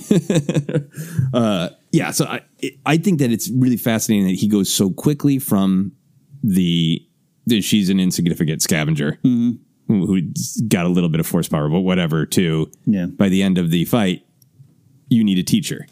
So he's, he's segued from I can take what I want and throw you away. I can easily defeat you to. Hmm.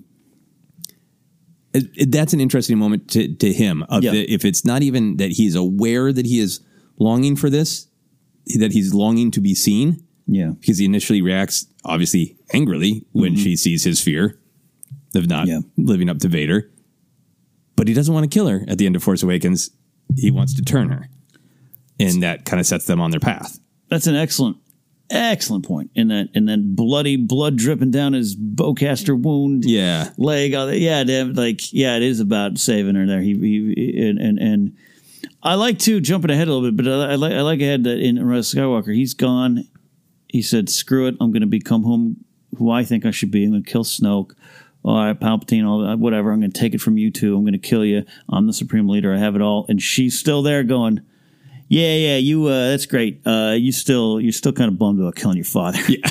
yeah, exactly. that's a moment for him to be like, go back to that interrogation scene in uh, two movies prior Yeah, and be like- like, oh yeah, that's right. You're, st- you're still she knows head. me. Yeah. Yeah. Can't hide from her. Uh, yeah, I, I want to talk about that moment. Uh, definitely. Yeah. Uh, but going forward then to Last Jedi, uh, they make their big connection there, obviously. much. Um, what do you think they see in one another in the Last Jedi that that deepens that bond? Why did why do they go from oh we're antagonists who mm-hmm. have have this peek into one another's souls and see Yeah. the fear and the vulnerability, but then knowing that fear and vulnerability blossoms into them beginning to truly care for one another. Yeah, this is this is this is great. I, I, I might be working through some of my thoughts here. The the idea go to the I keep saying campfire scene, but it was actually inside the hut. But the Yeah. hut scene and the hand touch scene. Yeah. I I think because Luke has been so hard on her and so harsh to her, and she doesn't have the safety that that that intimacy of knowing each other and being so vulnerable, they have no choice but to be vulnerable. I think, and maybe they both. She starts to f- realize, wow, this this, this monster is the only thing I have. Maybe you know, and again, she's a pretty powerful character on her own, but just like, okay, not even Luke he's right. There's some truth to what he's saying. This guy knows. But I think for Kylo's side, for Ben's side, that fear he has in Seven of, oh, she really knows me. She knows my fear.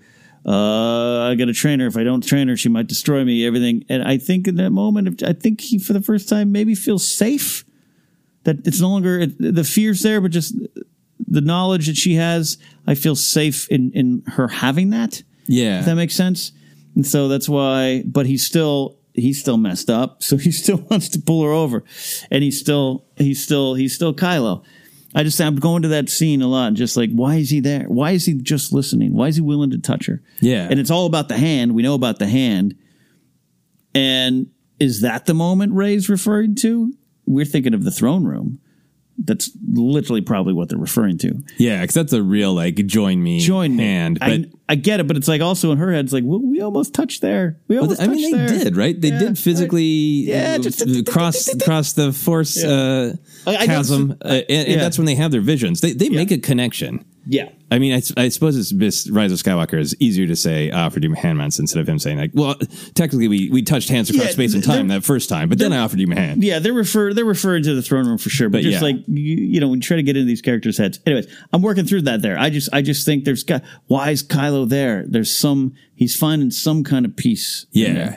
I think it is about I think it starts as a manipulation where he Mm-hmm. wants to prove to her that that Luke's not the father figure that she's Right. looking for. He wants to prey on her weaknesses of, oh, you're looking for a father figure in Skywalker, just like you did in right. in my lousy father Han. I think he's starting from that point, but I think as he gets to describing what he feels happened between him and Luke, how Luke feared him and pushed him down this path from his perspective. Hmm. I think it's him being able to go, I get to just tell somebody my side of things. I get just to tell somebody why I went down the dark path. And I think she at the same time, she's she's so desperate to understand her path mm-hmm. that she l- listens to the call of the dark side mirror cave, knows that Luke is not going to be okay with that. But here's this guy who's been saying, well, in order to understand yourself, you can't trust the father figures, you can't trust the parent figures. You have to go to dark and horrible places to find out the truth. And that's, I mean, in that really intimate moment, that's what she's saying is, I needed to go to this dark, horrible place and face mm. this horrible truth of who who I am, who my parents were, in order to truly understand my place in things. You told me about your journey like that. I feel safe telling you about my journey into darkness. So I think they kind of come together about this like safety of Yeah. exploring the darkness. But as we learn in the later half of the movie, they're both coming into it from this uh, place of weird hope. Kylo hope that it will break her and she will join him. Yeah. And her hope that the intimacy will turn him back to the light. Yeah, just to be, f- yeah, great stuff. Uh, Just to be, feel free to discuss. Yeah, I went. I went into the bleachers and I smoked a marijuana cigarette. um, yeah, I mean, in in yeah, absolutely. Because she says, you know, I wasn't, you know, I can't remember the exact quote, but you know, she's not afraid of once she goes in the cave. She thought, you know, she's not afraid necessarily after it all, but she knows she couldn't tell Luke that, and that to me, that's one of the best switches. Or, or you know, they got me. Last Jedi, they got me. I'm hearing her voice. Yeah. I'm like, oh, cool. She's confessing to Luke. Oh, it's bad and Kylo. Oh, it's Kylo. Right. And she's talking about that. how she how it she felt alone. Yeah. But she's not. Because she has somebody that she can admit this to. Yeah, yeah. You know? When yeah, when that fear turns to to safety. Yeah. That's Uh, that's that's key. Yeah, and then and then we go to the literal uh, offer of a hand, and, and I think that is really really about Ben Kylo still committed to the dark side, but not wanting to be alone. Here's this person who sees him. Here's this person who uh, is wrestling with the same decisions of I have this huge power. I have these uh, an absence of parental figures or parental figures who are letting me down, and you know Kylo Ben is so hoping to just Yeah. not be alone. You're no one, but not to me. Yeah. Um, and Rey so being so clear of like, I see you, I see your wounds, I see your struggle, Hmm. and I want to be with the good person that I think is in there. Yeah. Yeah. I'm trying I think one of my favorite moments in the relationship is is the uh, escape pod scene. She gets there on that deck and she's there's a, there's a nervousness, there's there's a fear, but there's this this hope that's just immediately dashed. Right. That, when he's like, get out. yeah, when she thinks he's just like he's gonna show up and it's gonna be what uh, Netflix and chill. Yeah, It's, or yeah, he's, got he's my gonna lightsaber. or he's gonna just slice down the uh, the first order troopers Yeah. and go. Let's hop on the Falcon and get out of here. There's Yeah. yeah, there's some don't there's know, some her, her not realizing I saw the the vulnerability. I saw the scared young man who felt betrayed by his master. Yeah. I saw this vision that he would turn against Snoke, and I hoped and I hoped and I hoped that that means that I could change him. Like, I mean, I, I really think I really think it is playing with those things, and I don't think it's a, No. a didactic lesson of, uh, of that.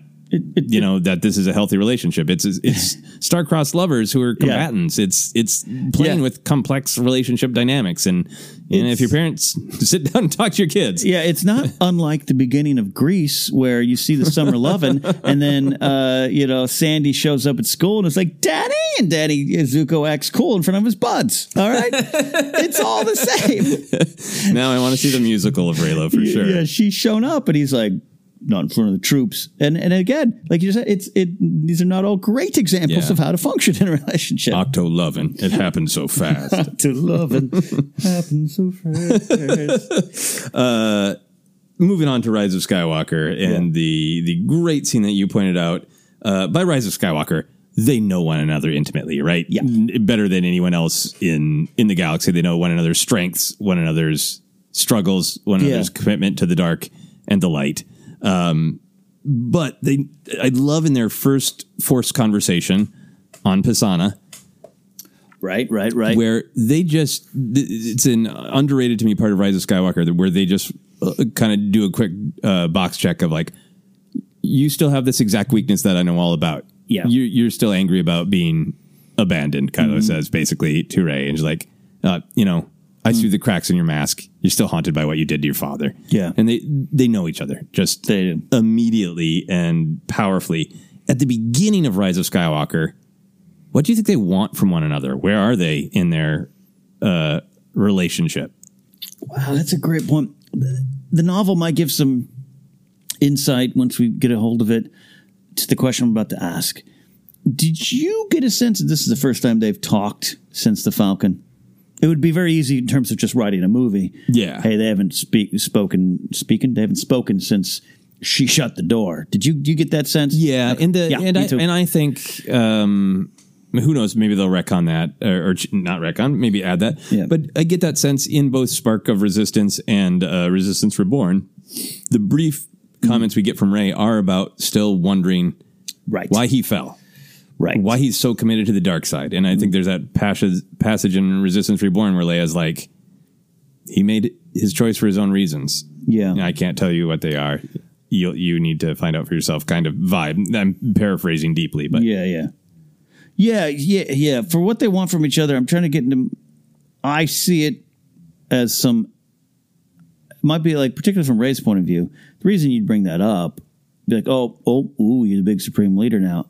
I know it's false. I know you're still this. I know you're still Ben. Now I'm just mad at, about, about you. We could have had something great. Yeah. You didn't want it, and that's on you. Yeah. So I still think she kind of wants the same thing. She's just ready to separate from that want. I think that's just to me that's totally the mood of just like I'm going about my thing. I'm training to be a Jedi. I'm fighting the good fight. First Order needs to be defeated. Probably have to face you. Mm. Don't want to really. I'm. I, I want to know why you can't turn away from the dark side, but I'm. But it's it's your thing to turn away from the dark side. Yeah. Like I, I think she starts out from such a positive place. I think like in a real world place, it's like, hey, I see you're calling. Yeah. I'm not going to answer until I get that email or text where you you tell me you're- Yeah. you tell me you're going to do something different this time. Yep. Because I'm just I'm not going to just have the same conversation with you again. She's angry. Prove to me that you changed. Yeah. she's angry, but to my to- uh, point of a top of the show of just like she's got this. Yeah, There's still some struggles ahead. She's still going through some stuff. Yeah. But she doesn't need me and John Williams around her going, "Don't date the don't date the bad guy." She doesn't need. it. Yes. Yeah. Exactly. She's got a handle on that. She's just angry because Yeah. she has a lot to be angry about. She closed that door and is like, D- "Come and talk to me about offering me your hand Yeah. when you're not a murderous monster." It's o- and it's like if you if you're taking this real world later on when she's like, "I was going to take your hand," it was, uh, Ben's hand. It's almost like I was going to take your hand, Ben's hand. You dummy. Yeah, a little bit of that to me. Yeah, absolutely. And I, I really like Kylo's uh, perspective because I think at the beginning of the film he is committed to the dark side, and I think that he wants like immediately, of course, like yeah, no, I another father figure Palpatine, no thanks. Yeah, sure, I'll I'll do whatever you I'll claim to do what what you want, but I'm gonna kill you. Yeah. I'm gonna do it with Rey at my side because I think one, I think he still doesn't want to be alone. Right. He wants Rey. Yeah. But I think there's so much in Rise of Skywalker that I think is so great where Kylo is seems re, his his excitement is reignited in a certain way by learning all these truths about Rey and learning she's even closer to me than I thought. She Yeah. also has uh, a grandparent who is Yeah. evil incarnate. And in fact, our, our paths through fate and destiny and the light side and the dark are so similar. We're actually bonded mystically through the force. This is all great news to him because if he can break Rey, if he can prove, hey, we're destined to be evil, that mm-hmm. immediately validates him of all of his choices and lets him off the hook. Yep. So I think he's alone, but he's also ba- like basically again to go like to real world examples of like, hey, if I'm drinking too much and I can get my girlfriend to drink too much, I'm not alone. alone. And hey, my choice might not be that bad. It's just got no choice. Yeah. And it, you don't want to be irresponsible with real world examples. I, yeah. Uh, yeah. but Yeah, yeah, totally. yeah, I respect uh, the struggles that people have. But um, it's somebody making a bad choice and think if I can make somebody else make that bad choice with me, then it must not be Yeah. my fault. Yeah, I think I I- yeah no, you're, I, I get where you're going, and and I like I like too that he doesn't give two craps about Palpatine other than yep, cool, I want everything, I'm gonna take it from you. His focus is still doing it with with, with yeah, Rey. Yeah, it's Uh, taking, like taking that. Rey there. Yeah. So we get to uh, the the middle of the film. and We get uh, to Kylo's turn back to Ben. How much do you think we've talked a lot about Han and Leia's impact on turning Mm-hmm. Kylo? What do you think Rey's impact is? How how much of an effect does she have on Kylo turning back to Ben? I I think it might be uh, the final say on it. I think it might be the biggest impact. I think it might have been in the in the moment when she kills him. uh, essentially, puts a, the the killing blow on him there, and is kind of doing the look. I, I you know we could have had a good time uh, and been in this galaxy together. You didn't want it. That's on you. And by the way, I'm going to do everything. You know, there's still a lot of story left, but uh, you know, I, I'm she's not running right to the dark side after you know learning a lot of things going on with her. So so, um, she's upset. But yeah, I I think he sees. What am I trying to say here? She she he looks at her and is like kind of like finally like yeah it was this is all my fault. But yet he can he, he can find healing in it though. That's where Leia and Leia's death comes into play. You know, Yeah. does that make sense? Where she's just kind of like it's that moment of this is all your fault. A lot of people did some things to you. Everything, every position you found yourself in is understandable. How, Yeah. you, how you reacted to it is all on you. Right. And I think he found some kind of purpose in that. Right, and I think we'll be talking a lot more about that once the that final issue of Rise of Kylo Ren is out, and we can dig into Yeah. you know how long he's been tormented by the voices of Palpatine. He's definitely had a, a hard life, but uh, I, Yeah, yeah. I agree with you that the Lots Star Wars going on. story is choices. Choices. Um, yeah, so I think in that moment, obviously, it, you know, I think he is, and he he says, "Join me or I'll kill you." Yeah. and I think he's really feeling the full power of the dark side. And Leia stops him. Mm-hmm. Classic Star Wars, where uh, the bad guy goads the uh, good guy into giving into the darkness, and then they do. you didn't really want her to give into the darkness Yeah. and stab you, did you? Yeah. Uh, but I think obviously the the effect of Leia is huge. Yeah, yeah. But I, I, I was thinking about it that obviously there's a power in her realizing that she dealt this fatal blow to her mortal enemy and immediately going, I no, that's not what I want. Yeah. I didn't want to hurt you. In fact, I'll heal you. Yeah. And he, I mean, you could get into like yeah. how much you know that she's literally removing the scar that she gave him. How much is she? Yeah. How much is it? Especially with the dyad energy, how much is this? Uh, this healing, like almost literally an emotional healing. But even if you didn't go to that for Kylo, for like uh, in terms of like the movies and his his rationale of why he moved to the dark side is somebody who is supposed to love him betraying him. Yeah. Somebody who's supposed to love him holding a lightsaber to him Hmm. the way Luke does by igniting his Hmm. lightsaber for a second. And Rey is almost it's almost the opposite. A- And I wonder how much of a power is seeing like in his mind Luke should have been there and protected me and I was going through a difficult time and instead of helping me he raised his blade to me Right. and here he is, in, you know, in a vulnerable position on death's door.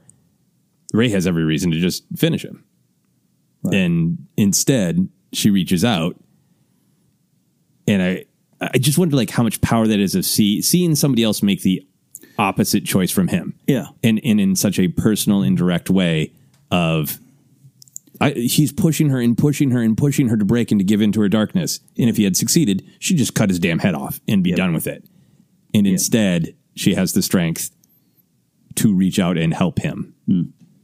That there's a power hmm. to somebody who feels lonely and betrayed by everyone who's supposed to love him and rejected by them. It's the opposite. It's hmm. the the ultimate not rejecting him.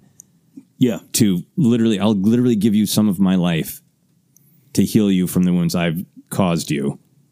And by the way, I do totally want to take your hand if if you can walk with me in the light. Bye. Bye. yeah. I think th- I think there's just so many different layers to how that would impact him and, mm-hmm. and help him towards Yeah. the strength to throw throw the dark blade aside. Yeah, and followed by this all important, powerful vision. Yeah, yeah, uh, memory of his father, and, and and the one the one the wound that he could not heal. You know. yeah, yeah. The one wound he can't uh, can't heal, he has to work through. Yeah. Uh, so that's really Rey having an effect on Ben. How do you think Ben's arrival on Exegol affects Rey? This is a gr- this is great because I, I really am in the, the, the school of thought that uh, Rey, when faced with her destiny of darkness, not just chooses the light, but chooses to be Rey from nobody in that moment, right? And and that's a to me at least. I, you know, Yeah. we've talked about it, but just like, nope, I reject your name. Turns out I have a family. You know, my parents were stronger than you're giving them credit for. They chose to be nobody. I'm gonna uh, walk away from that name and figure that out. But the theme of the movie, Alone with Friends. Yeah. uh, we had each other. Uh, it's just it's just people, people coming together. She's felt that entire movie and, and the year between stories eight and nine. She's felt alone, right? That's what she keeps saying.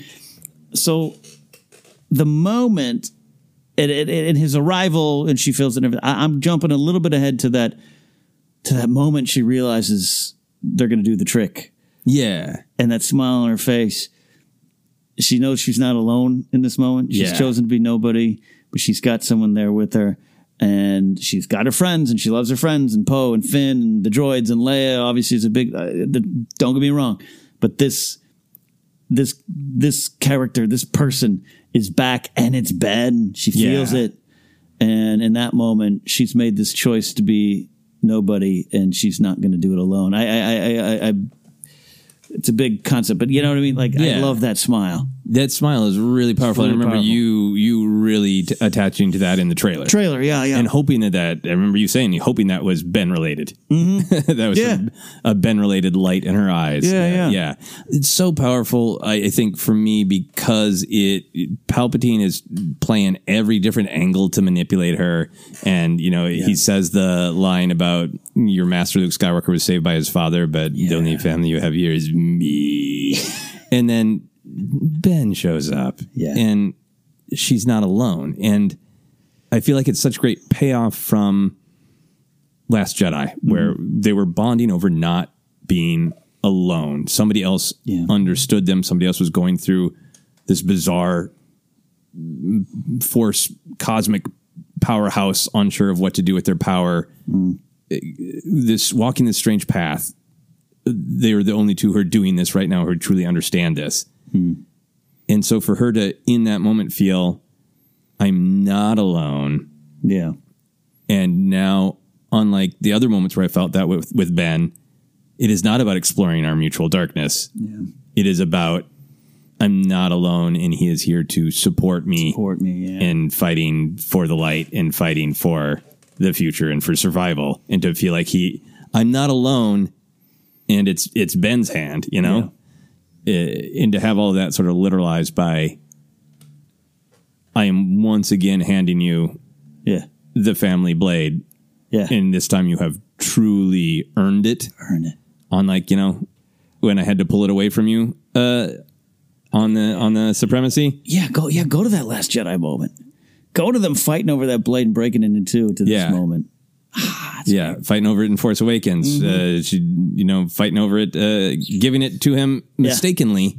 Yeah. To save his life uh during the Praetorian Guard fight and then to just through their bond, through their Mm-hmm. uh, noble, amazing dyad Force Center romance bond to hand him the saber. Yeah. Yeah. So that he can fight with her. Yeah. It's great. it's so good. Uh, so moving towards the end, why do you think Ben chooses to give his life to save Rey? And uh, you talked about penance. I think this is a good time to talk about it too. Sure. And just I don't necessarily think he. F- I don't necessarily think he feels that he's serving a penance. He might. Maybe he's got some self-loathing issues to work through. I don't know. So like, oh, right. I just think he knows it's the only way, and and and it's a return of the grace he received from her in that moment. And I don't think he thought for a second, maybe a second. I don't know. I'm trying to remember the exact scene. yeah, but I think this is the thing to do. And I think at this point, to me, Kylo, Ben, the lessons learned, all those things are out the window. This is him using this unbelievable power to save this person who saved him in the end.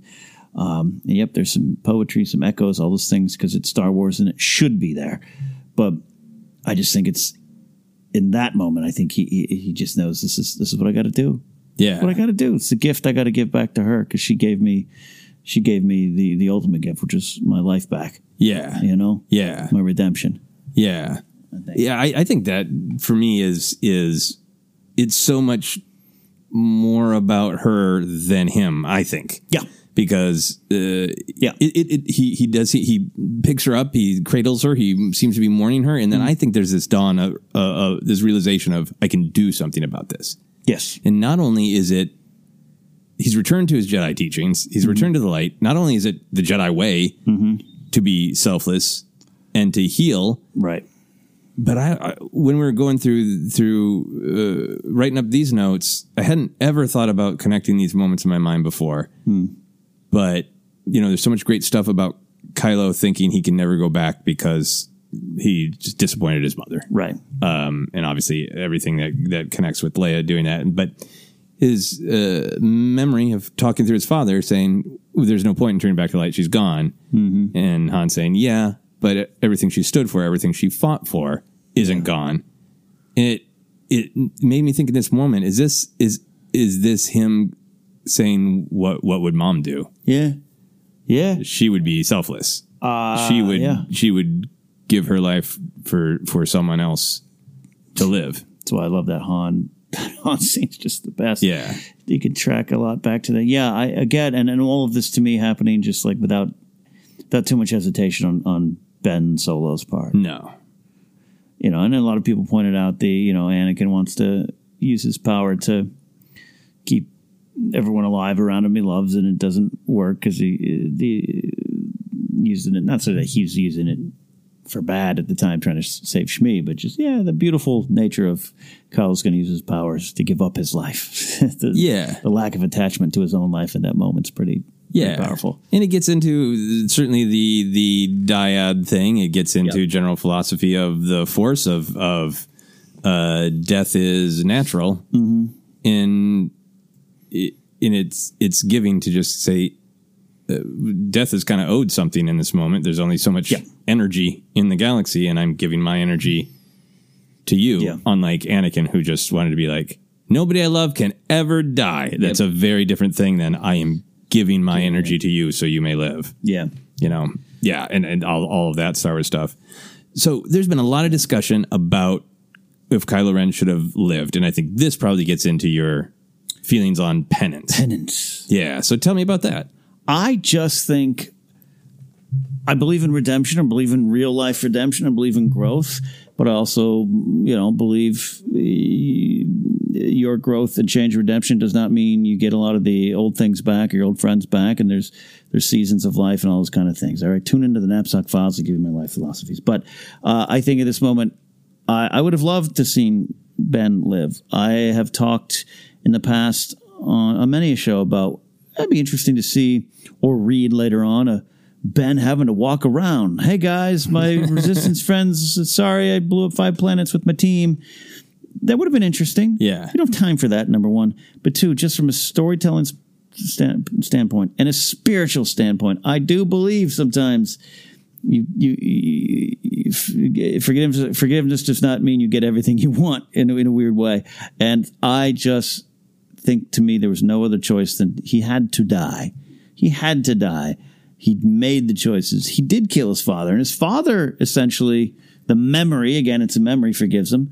Um, his mother forgives him. Rey forgive. There's a lot of forgiveness. Yeah. but he still did it, and and I, I just kind of the, the the the pound of flesh has been taken out, man. And uh, so I I just this is from a very storytelling point of view. I would have made the same decision. Yeah. I think it, it, it's si- similar to Vader too. Yeah, absolutely. Again, uh, it's powerful. It means a lot, but I just them walking off into the sunset, happy ever after. uh, you know, is great. Yeah. but I don't know if he deserved that. Does that make sense? Yeah, absolutely. I don't know. Uh, yeah. Yeah. I think for me, I look at it a, a couple different ways. I I get everything that you're saying. Uh, I there's something that I like of this. He is the the last blood Skywalker, and mm-hmm. I, to me, that's a bold choice to say. Yeah, yeah, it's the rise of this uh, rise of Skywalker, meaning Kylo's return to the light. It's the rise of Skywalker, where Rey, Rey literally rises while other Jedi say rise, and she takes the mantle of Skywalker. There's a boldness to saying this. Be, this starts with the first Force using Skywalker that we're aware of, mm-hmm. Anakin, and it ends with Ben, Yes. and the bloodline is closed, but mm-hmm. the legacy and the the memory Yeah. you know the the good things live on. Um so I, I appreciate that. I appreciate the poetry with anakin. I would be happy to see someday in star wars the redemption story of how do you make it up? Yes. i would love to see the cosmic community service of uh, ben solo. That would have been fine with me. But to me this is one of those for me when you look at it you go both choices have merit Yeah. and I know like that's something one of the things that some people are very mad at they because they care so much about these movies to them are Yeah. to cer- certain people if I'm to interpret their t- tweets correctly Mm-hmm. th- this these movies this is a bunch of Star Wars stuff but it's about Rey Yeah. and Ben and they wanted that For continuation them, of that and, and, and Oh, Ben Solo's good, good God he's amazing and fun to watch on screen to watch. Adam Driver It's the best. do his I'm half Han Solo a, a little bit still Anakin Skywalker uh, all those it's so great it's so great and you want to continue in that Mm-hmm. joy and see uh, more of it and and I get that and there's a part of me would be like yeah if you wanted to tell that story that would have been fascinating but I also understand that this story as told Mm-hmm. Yeah. has value and and I feel like if you want to tell that really interesting story of somebody who goes to the dark side does truly horrific things and then stays around and tries to make a difference and make up for it in the physical world that'd be a great story to tell sometime. But i also accept that they made different choices that are equally as powerful. Yeah, again, that would if we had a ten or eleven or twelve, uh, and I'm, I'm glad we didn't. Uh, you know, I take it. Please come back ten years, do it again. but yeah, yeah, what you're saying, i- i- you know, it would have been different than Vader and everything. But yeah, I, I just the way you described that, the end of the Skywalker saga, but like Star Wars itself, it literally is talking to us. This nine movie journey you've all loved is over, but take it with you. Yeah. Choose to be part of this, and that's part of Rey's story. And again, You can be a Skywalker too. you can be a Skywalker too. I do believe Rey has chosen uh, to be nobody again, but now takes this now just to kind of. Why wouldn't Why wouldn't she? She's the mantle this. forward, yeah. take the mantle forward. But so opinions aside on that, yeah, I just think if you're choosing to end these stories, that's the way. That's just the way I think you have you have to work towards that. Yeah, yeah. It can't be too open ended. Then the the credits fade, fade up. Ben going door to door apologizing. it's just not logistically. You're not going to get that story. So this, why not choose to wrap it up this way? Yeah, That- I think that's a great way to say it because I we talked about it a lot on Force Center. That was one of my big like that would be awesome because it'd be different than Vader. It would Totally. be morally really interesting, but I wouldn't want it to have been jammed into the last two minutes No, of this movie, and then without without Adam Driver really wanting to do another one, yeah, waiting to truly hear that story would have been yeah, kind of frustrating. yeah. And again, to to the character, I just I kind of believe for this guy, you got to go. Yeah, Sorry, yeah. you got to go. let's talk about his going in terms of Rey because this is um, a uh, concern that I've heard discussed that there can be a trope that uh, the woman doesn't that that a fully rounded woman deserves romance and love as a part of her life, Right. And to and to lean too much into the I'm a strong independent woman and I don't nobody no, need anybody, Right. is a detriment to creating a picture of a fully rounded human being. Correct. And some people are upset and feel like, yes, Rey is strong, but we don't need to see her standing alone. Mm-hmm. It would have been just as powerful to see her standing with her one true love at the end.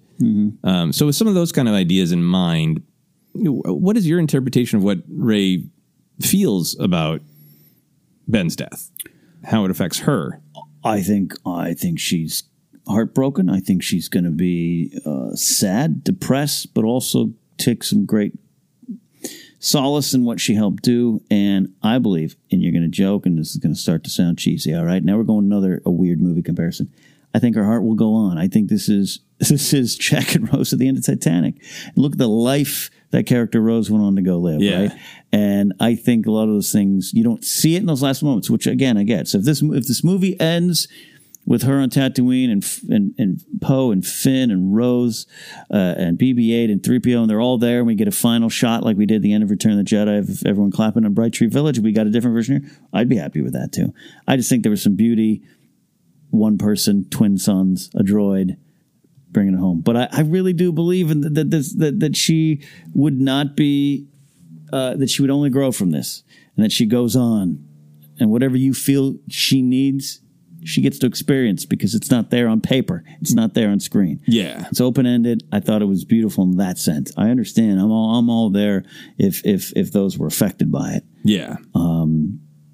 You know, in this big debate and whether she moved there and all those things. I, I, to be honest, I don't care. I don't care if Bob Iger on his way out says, "Yeah, she did. She moved there. Never spoke to another one again." Again, it, Yeah. it's not how stories are told, and and she gets to go on. Yeah, and yeah, Terrio's already said that's not the implication. So, Yeah. hey, you, you know, I know. Uh, yeah. So I don't want I don't want to take any uh, take it away from anybody, but as far as of how's Ben's death affect her, I think all those things. I think I think there was hours of crying, hours of why, hours of you know trying to figure it out, but but no one taking great power and, and having that and using that to, to jettison her to a to a great wonderful life. Yeah, I think from my perspective, like I totally understand that that criticism, but uh, I, I uh, of having it would have had some strength to have her uh, be with her one true love and to have uh, been alive to face all these challenges. And there's a part of me of this like if they're like surprise, it's not the Skywalker saga, but we signed these actors up and like great.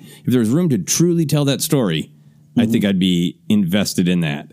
Um, so I I do understand those criticisms. I think they're uh, valid. But for the story that was told, I think what I like about it is Rey is such a Jedi in the lore of Star Wars as it's been told. She's read those books. Yeah. She's trained up. It's not just eh, you got force, so uh, and you're not evil, so uh, you're the Jedi. She's studied the ways. Yeah. She felt when Luke passed that it was with peace and purpose. She knows that being selfless is the Jedi way. She's going around the galaxy doing it. Yeah. He learned the force healing from her, I think. Yeah. Uh, intuitively understood how to do it after she did the same to him. Um, so I would feel like that she would feel absolute sadness, but total understanding in uh, uh, just in synchronicity Yeah. with her loved one, with her dyad partner, with her 2R1, who understands explicitly why he did what he did and that he did it out of love and the Jedi way. So I think that she would be very sad, Yeah. but I would think that she would be have some comfort in understanding exactly why he did what he did. And even though we didn't see his force spirit, I, I don't think she's without him. And I think perhaps there's interesting stories to be told there of, Yeah. you know, uh, how often uh, there, people have made plenty of jokes about them, you know, dating, the, dating the force ghost. But uh, jokes aside, Yeah. that's interesting to explore of you know is she going around the galaxy just having having experiences but then yeah chatting with him about it communing with him about it feeling him Yeah. you know is he you know how much of his uh, it's, I don't think it's like he's riding along but you yeah, know yeah, yeah. I'm totally on board for that. And I, I am one of the ones, I do not want his Force Ghost to appear at the end of that movie. I'm sorry, I'll die on that sand hill uh, right there in Tatooine. I think it, I think it's Luke and Leia, it's their blades, it's their story, it's nine films, and they're at the center of it. in this trilogy has largely been about passing on Yeah. So, from the old generation to the new so sorry, I might, you know, get some uh, Ewok spears uh, slung at me for that one. I just don't think it works with him there. There's no balance to the shot, even uh, than an awkward family photo. Um, you know, why not throw in Kit Fisto as well? I guess I don't know. I'm kidding. Um, but yes, in terms of Star Wars, in terms of story, in terms of going on, yeah. Why wouldn't he appear? Why wouldn't he appear at some point? And Yeah. guess what? One day when she dies, and she starts to fade away and he's there waiting. Man, now, now you definitely have the Titanic ending. Now we're on now we're walking on the boat and the captain's there and everyone's waving, come on in. And it's Yeah. Grease and Titanic in space. and it's uh, in Titanic doesn't everybody applaud when they Everyone kiss? applauds. Yeah, the so just- ghosts applaud. Imagine Yoda and Yaddle and Ki-Adi-Mundi Mace Windu applauding when the Applauding. spirits of Ben and Rey Yeah. lock ethereal lips. Um, so we, we, we already kind of covered this, uh, imagining their future a little bit. Um, People are also talking online. Do you ever want Ben? Would you want Ben to come back to life if? Picture it. Picture it if you will. So let's say it's five years from now, and Okay. like you know what, Adam Driver and Daisy Ridley want to come back, Yeah. and you can easily in a Star Wars world tell some world between worlds story where Ben's spirit it does Yeah, you know walks out. yeah in some healthy Jedi way. Yeah. Do you do you want that, or do you want this story to be the story? And if there are future Rey stories, Ben's there as a Force spirit, or or do you want do you want Adam Driver walking around again? Look, uh, that'd be beautiful. I don't want it. Just part of it, man. John and Egret should have been together. Didn't work out. I, I, that's part of the beauty of the story, Yeah, you know. And I know, unfortunately, Rey's going to end up dating someone else at some point. Maybe, maybe not, but maybe, Yeah. maybe, maybe. But yeah, no, you're you're fine with it's, it's not. It doesn't bother me. Palpatine coming back, and guess what? I'm back. You're back. Great, good. Let's go. But uh, if there was to be some book, I don't know. Yeah, I, I wouldn't. I wouldn't like that. there's some peace to letting go, and that's There's some, of the peace. philosophy that that cuts through Star Wars, especially for the light side. That it is sad Yes, but joyful when people pass into the Force, right? I think Versus Yoda. the dark side of like, nope, Yeah. Mm. Y- Yoda would probably tell Rey to not pull him not, out. not grieve for Ben, for he'll see you in the uh, uh, ship in the in the sky down the line. Yeah, we'll all plug yeah. for it. Yeah, yeah. Uh, all right. As we wrap up our conversation, uh, you you spoke very eloquently at the top. I think a lot of the different opinions about Reylo are going to come from perspective, and obviously, a lot of the people who are passionate about them um, are younger people. Where Mm-hmm. some of this romance stuff. They are absolutely seeing themselves as they step into take the first steps into romantic Yeah. relationships. Sure. uh, are seeing themselves in this romance. Yeah. Uh, you you and I are seeing it differently. Is uh, older dudes. Yeah. Um, who have already seen ourselves in different romantic relationships. So, Mm-hmm. with with the caveat that this is coming from a different perspective, w- what morals do you take? What what are the life lessons in the romance of Ben Solo and Rey Skywalker? I think don't don't run from uh, intimate connections and truth when presented with them, and take responsibility for your actions uh, much earlier, and you might get a different kind of. I don't know if that works. Might be that might be a cynical older person been through a lot. Yeah, but it is the, the relationship advice you would give is a Yeah. is a big brother figure, right? Yeah, yeah, absolutely. Uh, the flowers and fireworks ain't what you're craving, and uh, it, is, it is what you're craving, but it ain't what you should want. And uh, yeah, I, I, yeah, there's but to to particularly to Kylo, uh, uh, constant running away from what could heal him and fighting against what his truth is or what could heal him is, is the biggest lesson I want to take away That's really good. That's really powerful. because then you, then you can't you can't go into a relationship. Right. He could have had Rey. He should have had Rey. Yeah. He didn't deserve her until he did. Yeah. It was too late. The big brother has spoken That's right. eloquently, I think. yeah. I think for me, uh, just looking at its kind of larger Star Wars themes, uh, try to understand your enemy because yeah. they could, they could, if they hadn't broken down the walls in different ways, they could have never understood each other. They could have just been the leader of the opposing army who needs to be killed. Yeah. But they tried to understand each other and came to understand that they are intimately connected and that they have so much more in common than they ever thought. Yeah. Um, and the other thing, I think the thing that maybe is what so many people feel so passionately about this relationship is I think again and again, so many beats of it are about you think you're alone, but you're not. Yeah. Even in the most stressful and bizarre circumstances where you think no one could understand my pain, someone else out there is has been through it. Yeah. So the idea that you're just never alone is is to me a really uh, in the midst of a story about war and conflict and tragedy, it's such a healing, hopeful thought that you're never alone. And Rey and Ben are just uh, poster children for you're never truly alone. Just think of that smile on Rey's face. Yeah, that's right. Her boyfriend's here, and it's time to pass the lightsaber. uh, my boyfriend's back, and you're gonna get in trouble. We're gonna be in trouble. Yep.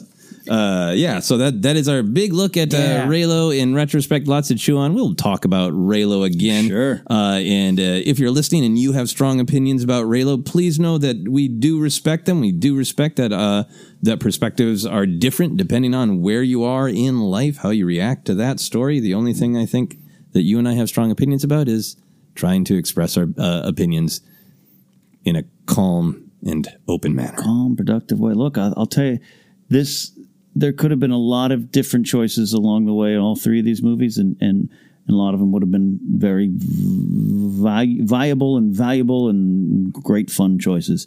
But I think I really love the choices they made, and and uh, that's where I come down on it. But like Joseph said, you might not, and we understand that. Yeah, yeah. So do you want to take our power of the light side this I, week? I will. Power of the Light Side is a segment we do uh, powered by our uh, Patreon supporters. We ask them to share a story uh, in the light side, a, a positive story of their experience with Star Wars. And we have a great one today from Philip Bruce. He says, I enjoyed The Rise of Skywalker the first time, even though for sure they should have added an hour and fleshed out a, few things out. Winky face, huh? uh, however, taking my 11 year old the following day just brought me back to 1977 when I watched my first ever movie as a five year old, where there was a halftime break as they changed the reels, which equaled ice cream. Watching the film through his eyes versus my Twitter affected lenses led me to simply smile and occasionally shed a tear throughout. That's how we should take and view our Star Wars, just as Master Yoda says, truly wonderful the mind of a child is. That's always a great reminder, right? Yeah. Uh, in anything, not just Star Wars. I think we, anything we watch or consume in terms of entertainment, sometimes, especially in this day and age where every YouTube channel, every Twitter, every, everything's got an opinion, Yeah. and those opinions are great and value. And film discussion is fun, and it comes from a point of passion. I think to just to go simple and watch it through a child's eyes. Yeah, I think there is that power. I love hearing the stories of people who like uh, show. Uh, speaking of romance, a couple of different people I know who showed their uh, their loved one, their romantic partner, Star Wars, who's never seen it before, right? And to just to get to see it free of all the preconceptions and Yeah. and and, and all the battles, and just experience it as a story through fresh eyes is really beautiful. And uh, not exactly what Philip was saying, but he mentions Twitter. Yeah, it's amazing sometimes when you talk to a friend or a family member who's not online and, and you bring up the Star Wars drama online. They're like, "What now?" People are mad at the space movie. People are mad at Star Wars. I thought it was great, and you know, it doesn't. It doesn't. I don't say that to uh, say anyone's opinions are invalid that didn't like the films, but it's just it is refreshing sometimes. Yeah. All right, we're going to go from there to our audience questions. We got some from Twitter, Patreon here. Uh, first one up here is from Brittany Lockwood. Great question from Brittany here. Are all droids sentient or just some? What role does memory wipes play in their sentience? Wow. Yeah.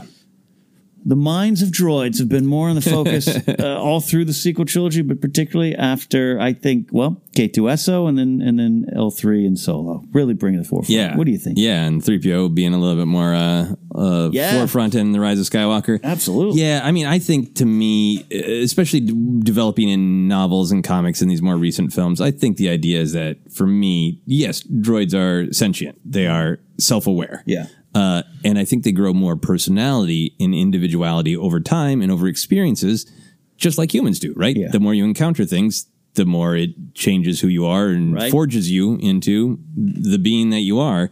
And I think by definition, without memory wipes, Yeah.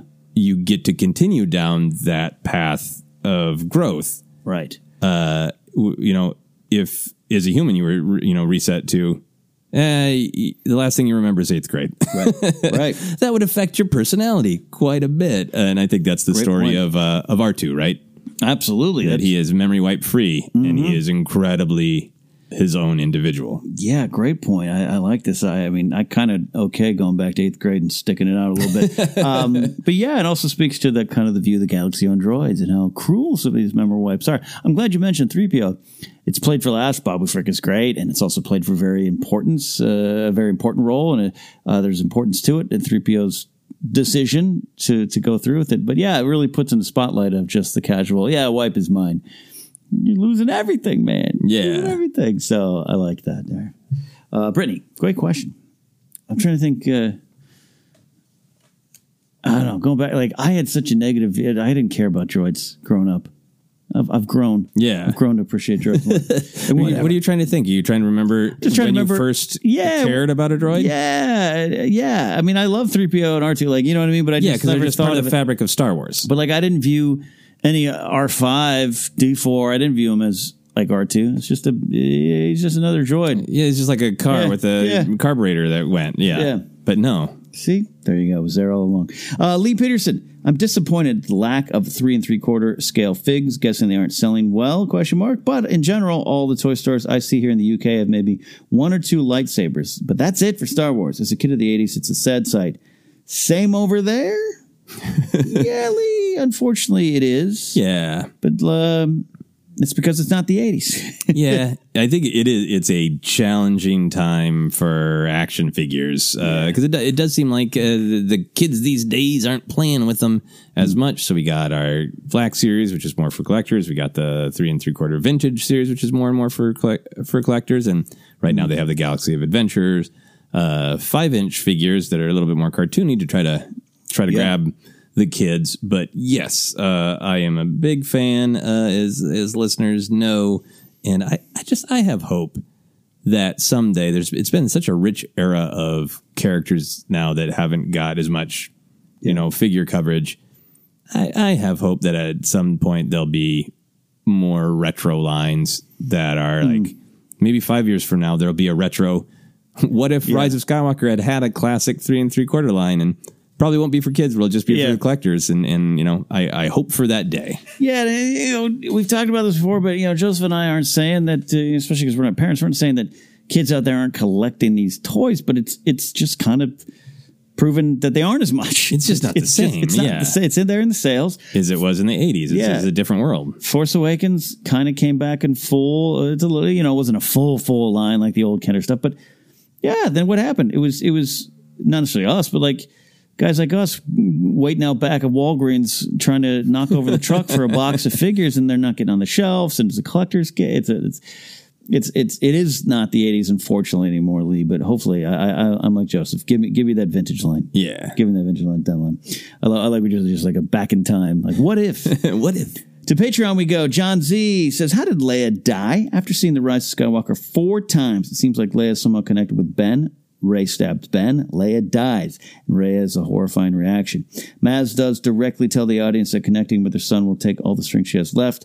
But what I see on screen tells me that Rey feels guilty about killing Leia. Ooh, and is troubled enough by her dark side actions that she isolates herself on Ahch-To. Joseph, I believe you agree with this interpretation and casually mentioned it on a recent episode. So I'll, I'll start with you, Joseph. You say Rey killed Leia? Uh, yeah, I think so. I mean, I think the Rey's defining fear in the rise of Skywalker is uh, her power hurting people she cares about, and I think that's the ultimate one. Not only does she realize what she did to Kylo, but she what she did to Leia. Yeah. So for me, the way I, I interpret that, yep, Maz means what she says. It's going to take all of Leia's energy to for Leia to project part of herself to Ben. Yeah. So I think that they are sort of tethered together. Hmm. And I think that when Rey stabs Ben, it sort of severs the connection and her physical body dies. But something of her spirit is still lingering Yeah. within Ben, within you know, the the physical world. Yeah. Uh and then uh when Ben passes into the force, I think that's why Leia's body fades away then because there was something of her still Still there. still there and when her son was saved and when he passes it's, Leia was free to fully go in spirit as well as body. Yeah. Uh, that's the answer.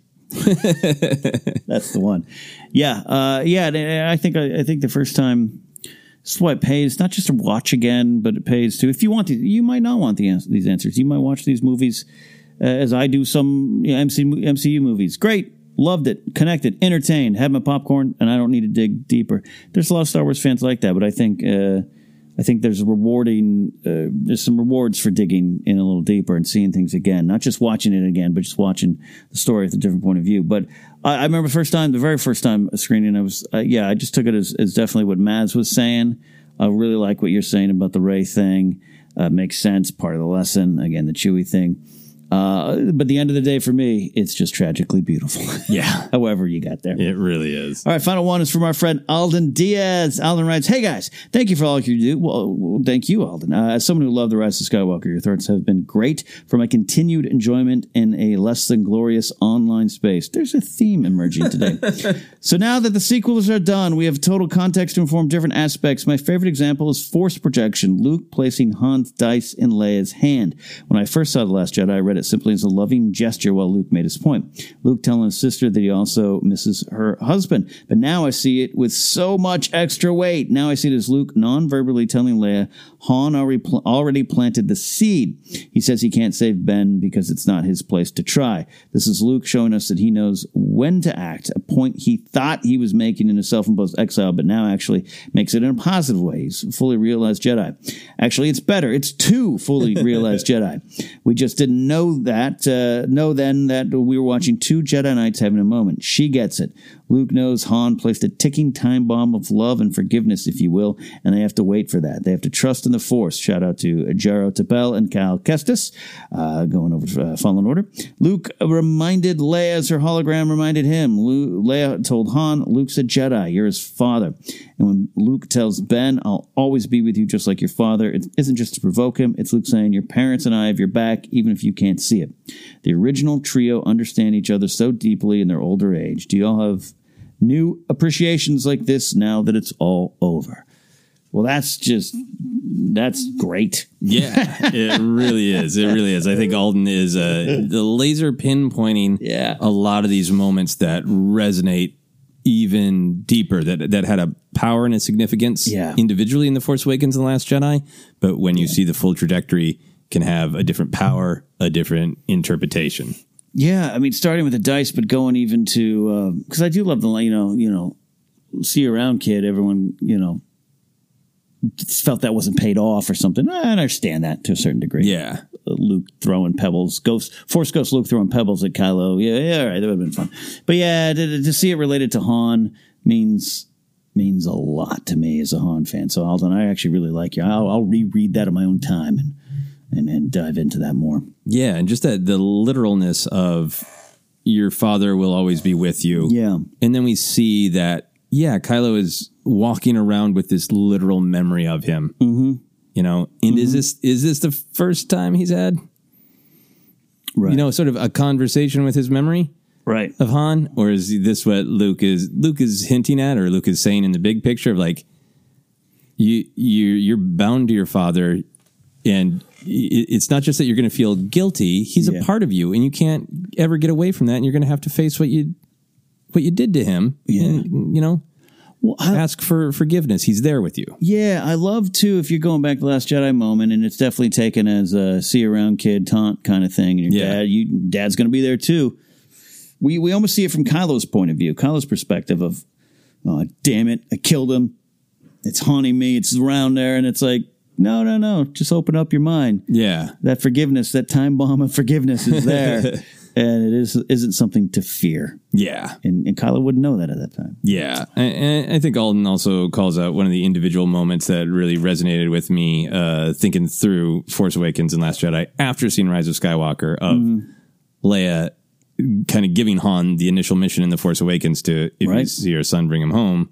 When she says, when Han says, uh, Uh, "If Luke couldn't get through to him, I, you know, what can I do?" And Luke's a Jedi, you're his father, and you know we Yeah. can save him, you, me, together, and that is And you know how it how it actually does work out in Mm-hmm. in Rise of Skywalker is uh, really powerful. Mm, yeah. Do you have other moments that are uh, are resonating with you or feeling uh, different after the Rise of Skywalker is out? Yeah, I, I, I have to sit down uh, and really watch, uh, particularly Force Awakens. I haven't seen a lot. I think I've seen a little bit of Last Jedi since uh, Rise of Skywalker came out, and really do a study, uh, which is something I've been loving to loving uh, and doing in Game of Thrones, where you go back and you go, oh, that's the last time they saw each other.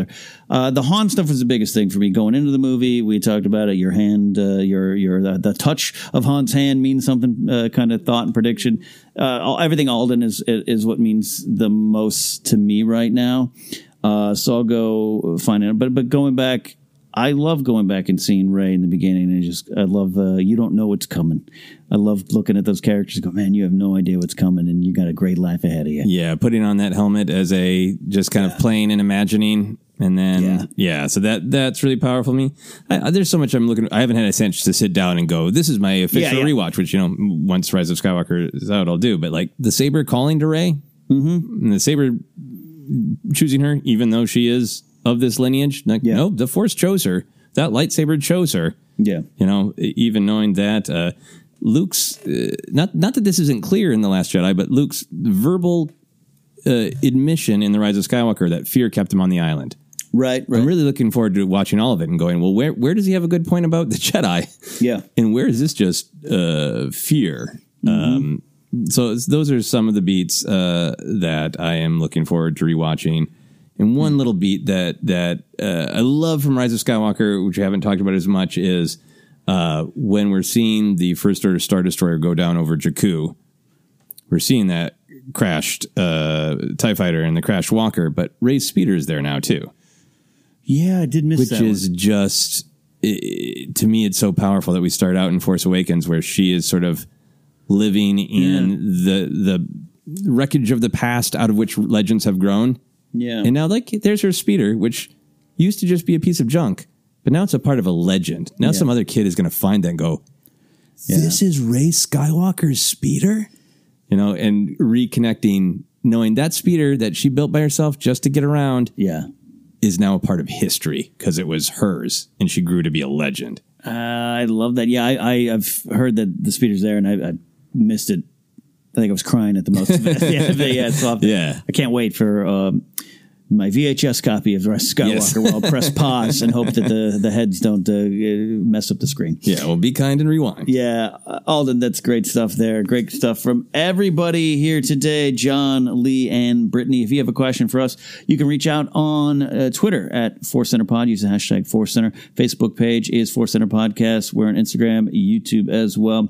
Uh, podcast on a lot of different spots, including iHeartRadio, Apple Podcasts, Google Play, Stitcher, TuneIn, and more. Just search and let us know if you search and don't find us. We'll try to add ourselves there. Merch is available at teepublic.com slash user slash Force Center. Patreon.com slash Force Center is where you can support the show. Just if we're very close to some goals, right? We hit Yeah. some. Yeah. We're working on them. Yeah, we're working on them. You got the new theme music for Star Wars Ranked uh, coming. Tony Thaxton's working on that. You're working with him on that. So I can't, I, have no idea what you've told him. So I can't wait to hear it. It's exciting. And we're close to some other goals. And we'll, I, I know we keep saying this every week, but it has been a, a busy time of juggling many space balls. Yes. uh, but we will be getting to some uh, decisions and some announcements very soon. Thank you for all your support. If you're curious about what all that is about, you can go to patreon.com slash force center. And we have our own things we work on, believe it or not, outside of the Star Wars galaxy. Uh, a series that I wrote. I had the privilege, to write this series for Wondery. It's our podcast, Sports Wars.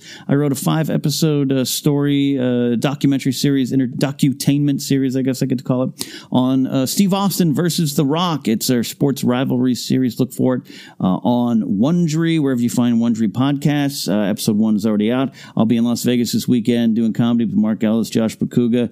Now, John Kaiser, the list keeps growing because it's Vegas and everybody wants to go. But we're going to be there Mandalay Bay Friday night. Go to markellislive.net for tickets or just go to kennapsuck.com and you can link from there. Joseph, you are always, you just had a great show this last weekend. Yeah. You're always working on great stuff too. Yeah, trying to keep busy. If you want to uh, follow me on the old social media, Twitter and Instagram as per, in particular, uh, it's just at Joseph Scrimshaw, just my name. And then uh, if you want updates on upcoming shows, I do my monthly game night variety show. It'll be one coming up in March on the 20th. If you want info on that, you can go to my website, josephscrimshaw.com, and check out those live shows uh, pages on josephscrimshaw.com. Also got my podcast, Obsessed. And, you know, every once in a while I should remember to shout out I'm a playwright. I have uh, several plays that uh, a couple people have produced uh, them in the last uh, six months or so. So if you are listening and you're like, well, I run a small theater, I got some plays for you that you can produce. That's on my website under josephscrimshaw.com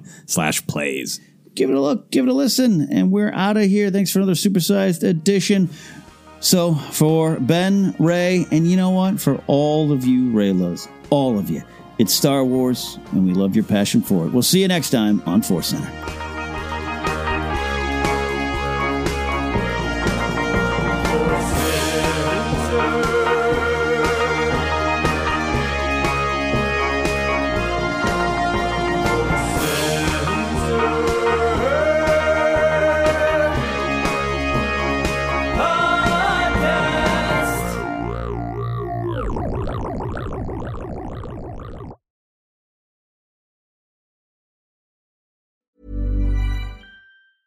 Hi, I'm Daniel, founder of Pretty Litter. Did you know cats tend to hide symptoms of sickness and pain? I learned this the hard way after losing my cat, Gingy. So I created Pretty Litter, a health monitoring litter that helps detect early signs of illness by changing colors, saving you money and potentially your cat's life. Pretty Litter is veterinarian developed, and it's the easiest way to keep tabs on your fur baby's health right at home. Go to prettylitter.com and use code ACAST for 20% off your first order and a free cat toy. Terms and conditions apply. See site for details. Mom deserves the best, and there's no better place to shop for Mother's Day than Whole Foods Market. They're your destination for unbeatable savings, from premium gifts to show-stopping flowers and irresistible desserts. Start by saving 33% with Prime on all body care and candles. Then get a 15-stem bunch of tulips for just $9.99 each with Prime. Round out Mom's menu with festive rosé, irresistible berry chantilly cake, and more special treats. Come celebrate Mother's Day at Whole Foods Market.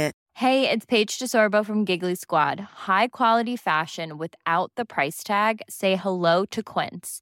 I'm snagging high-end essentials like cozy cashmere sweaters, sleek leather jackets, fine jewelry, and so much more. With Quince being 50 to 80% less than similar brands. And they partner with factories that prioritize safe, ethical, and responsible manufacturing. I love that. Luxury quality within reach. Go to quince.com slash style to get free shipping and 365 day returns on your next order. Quince.com slash style.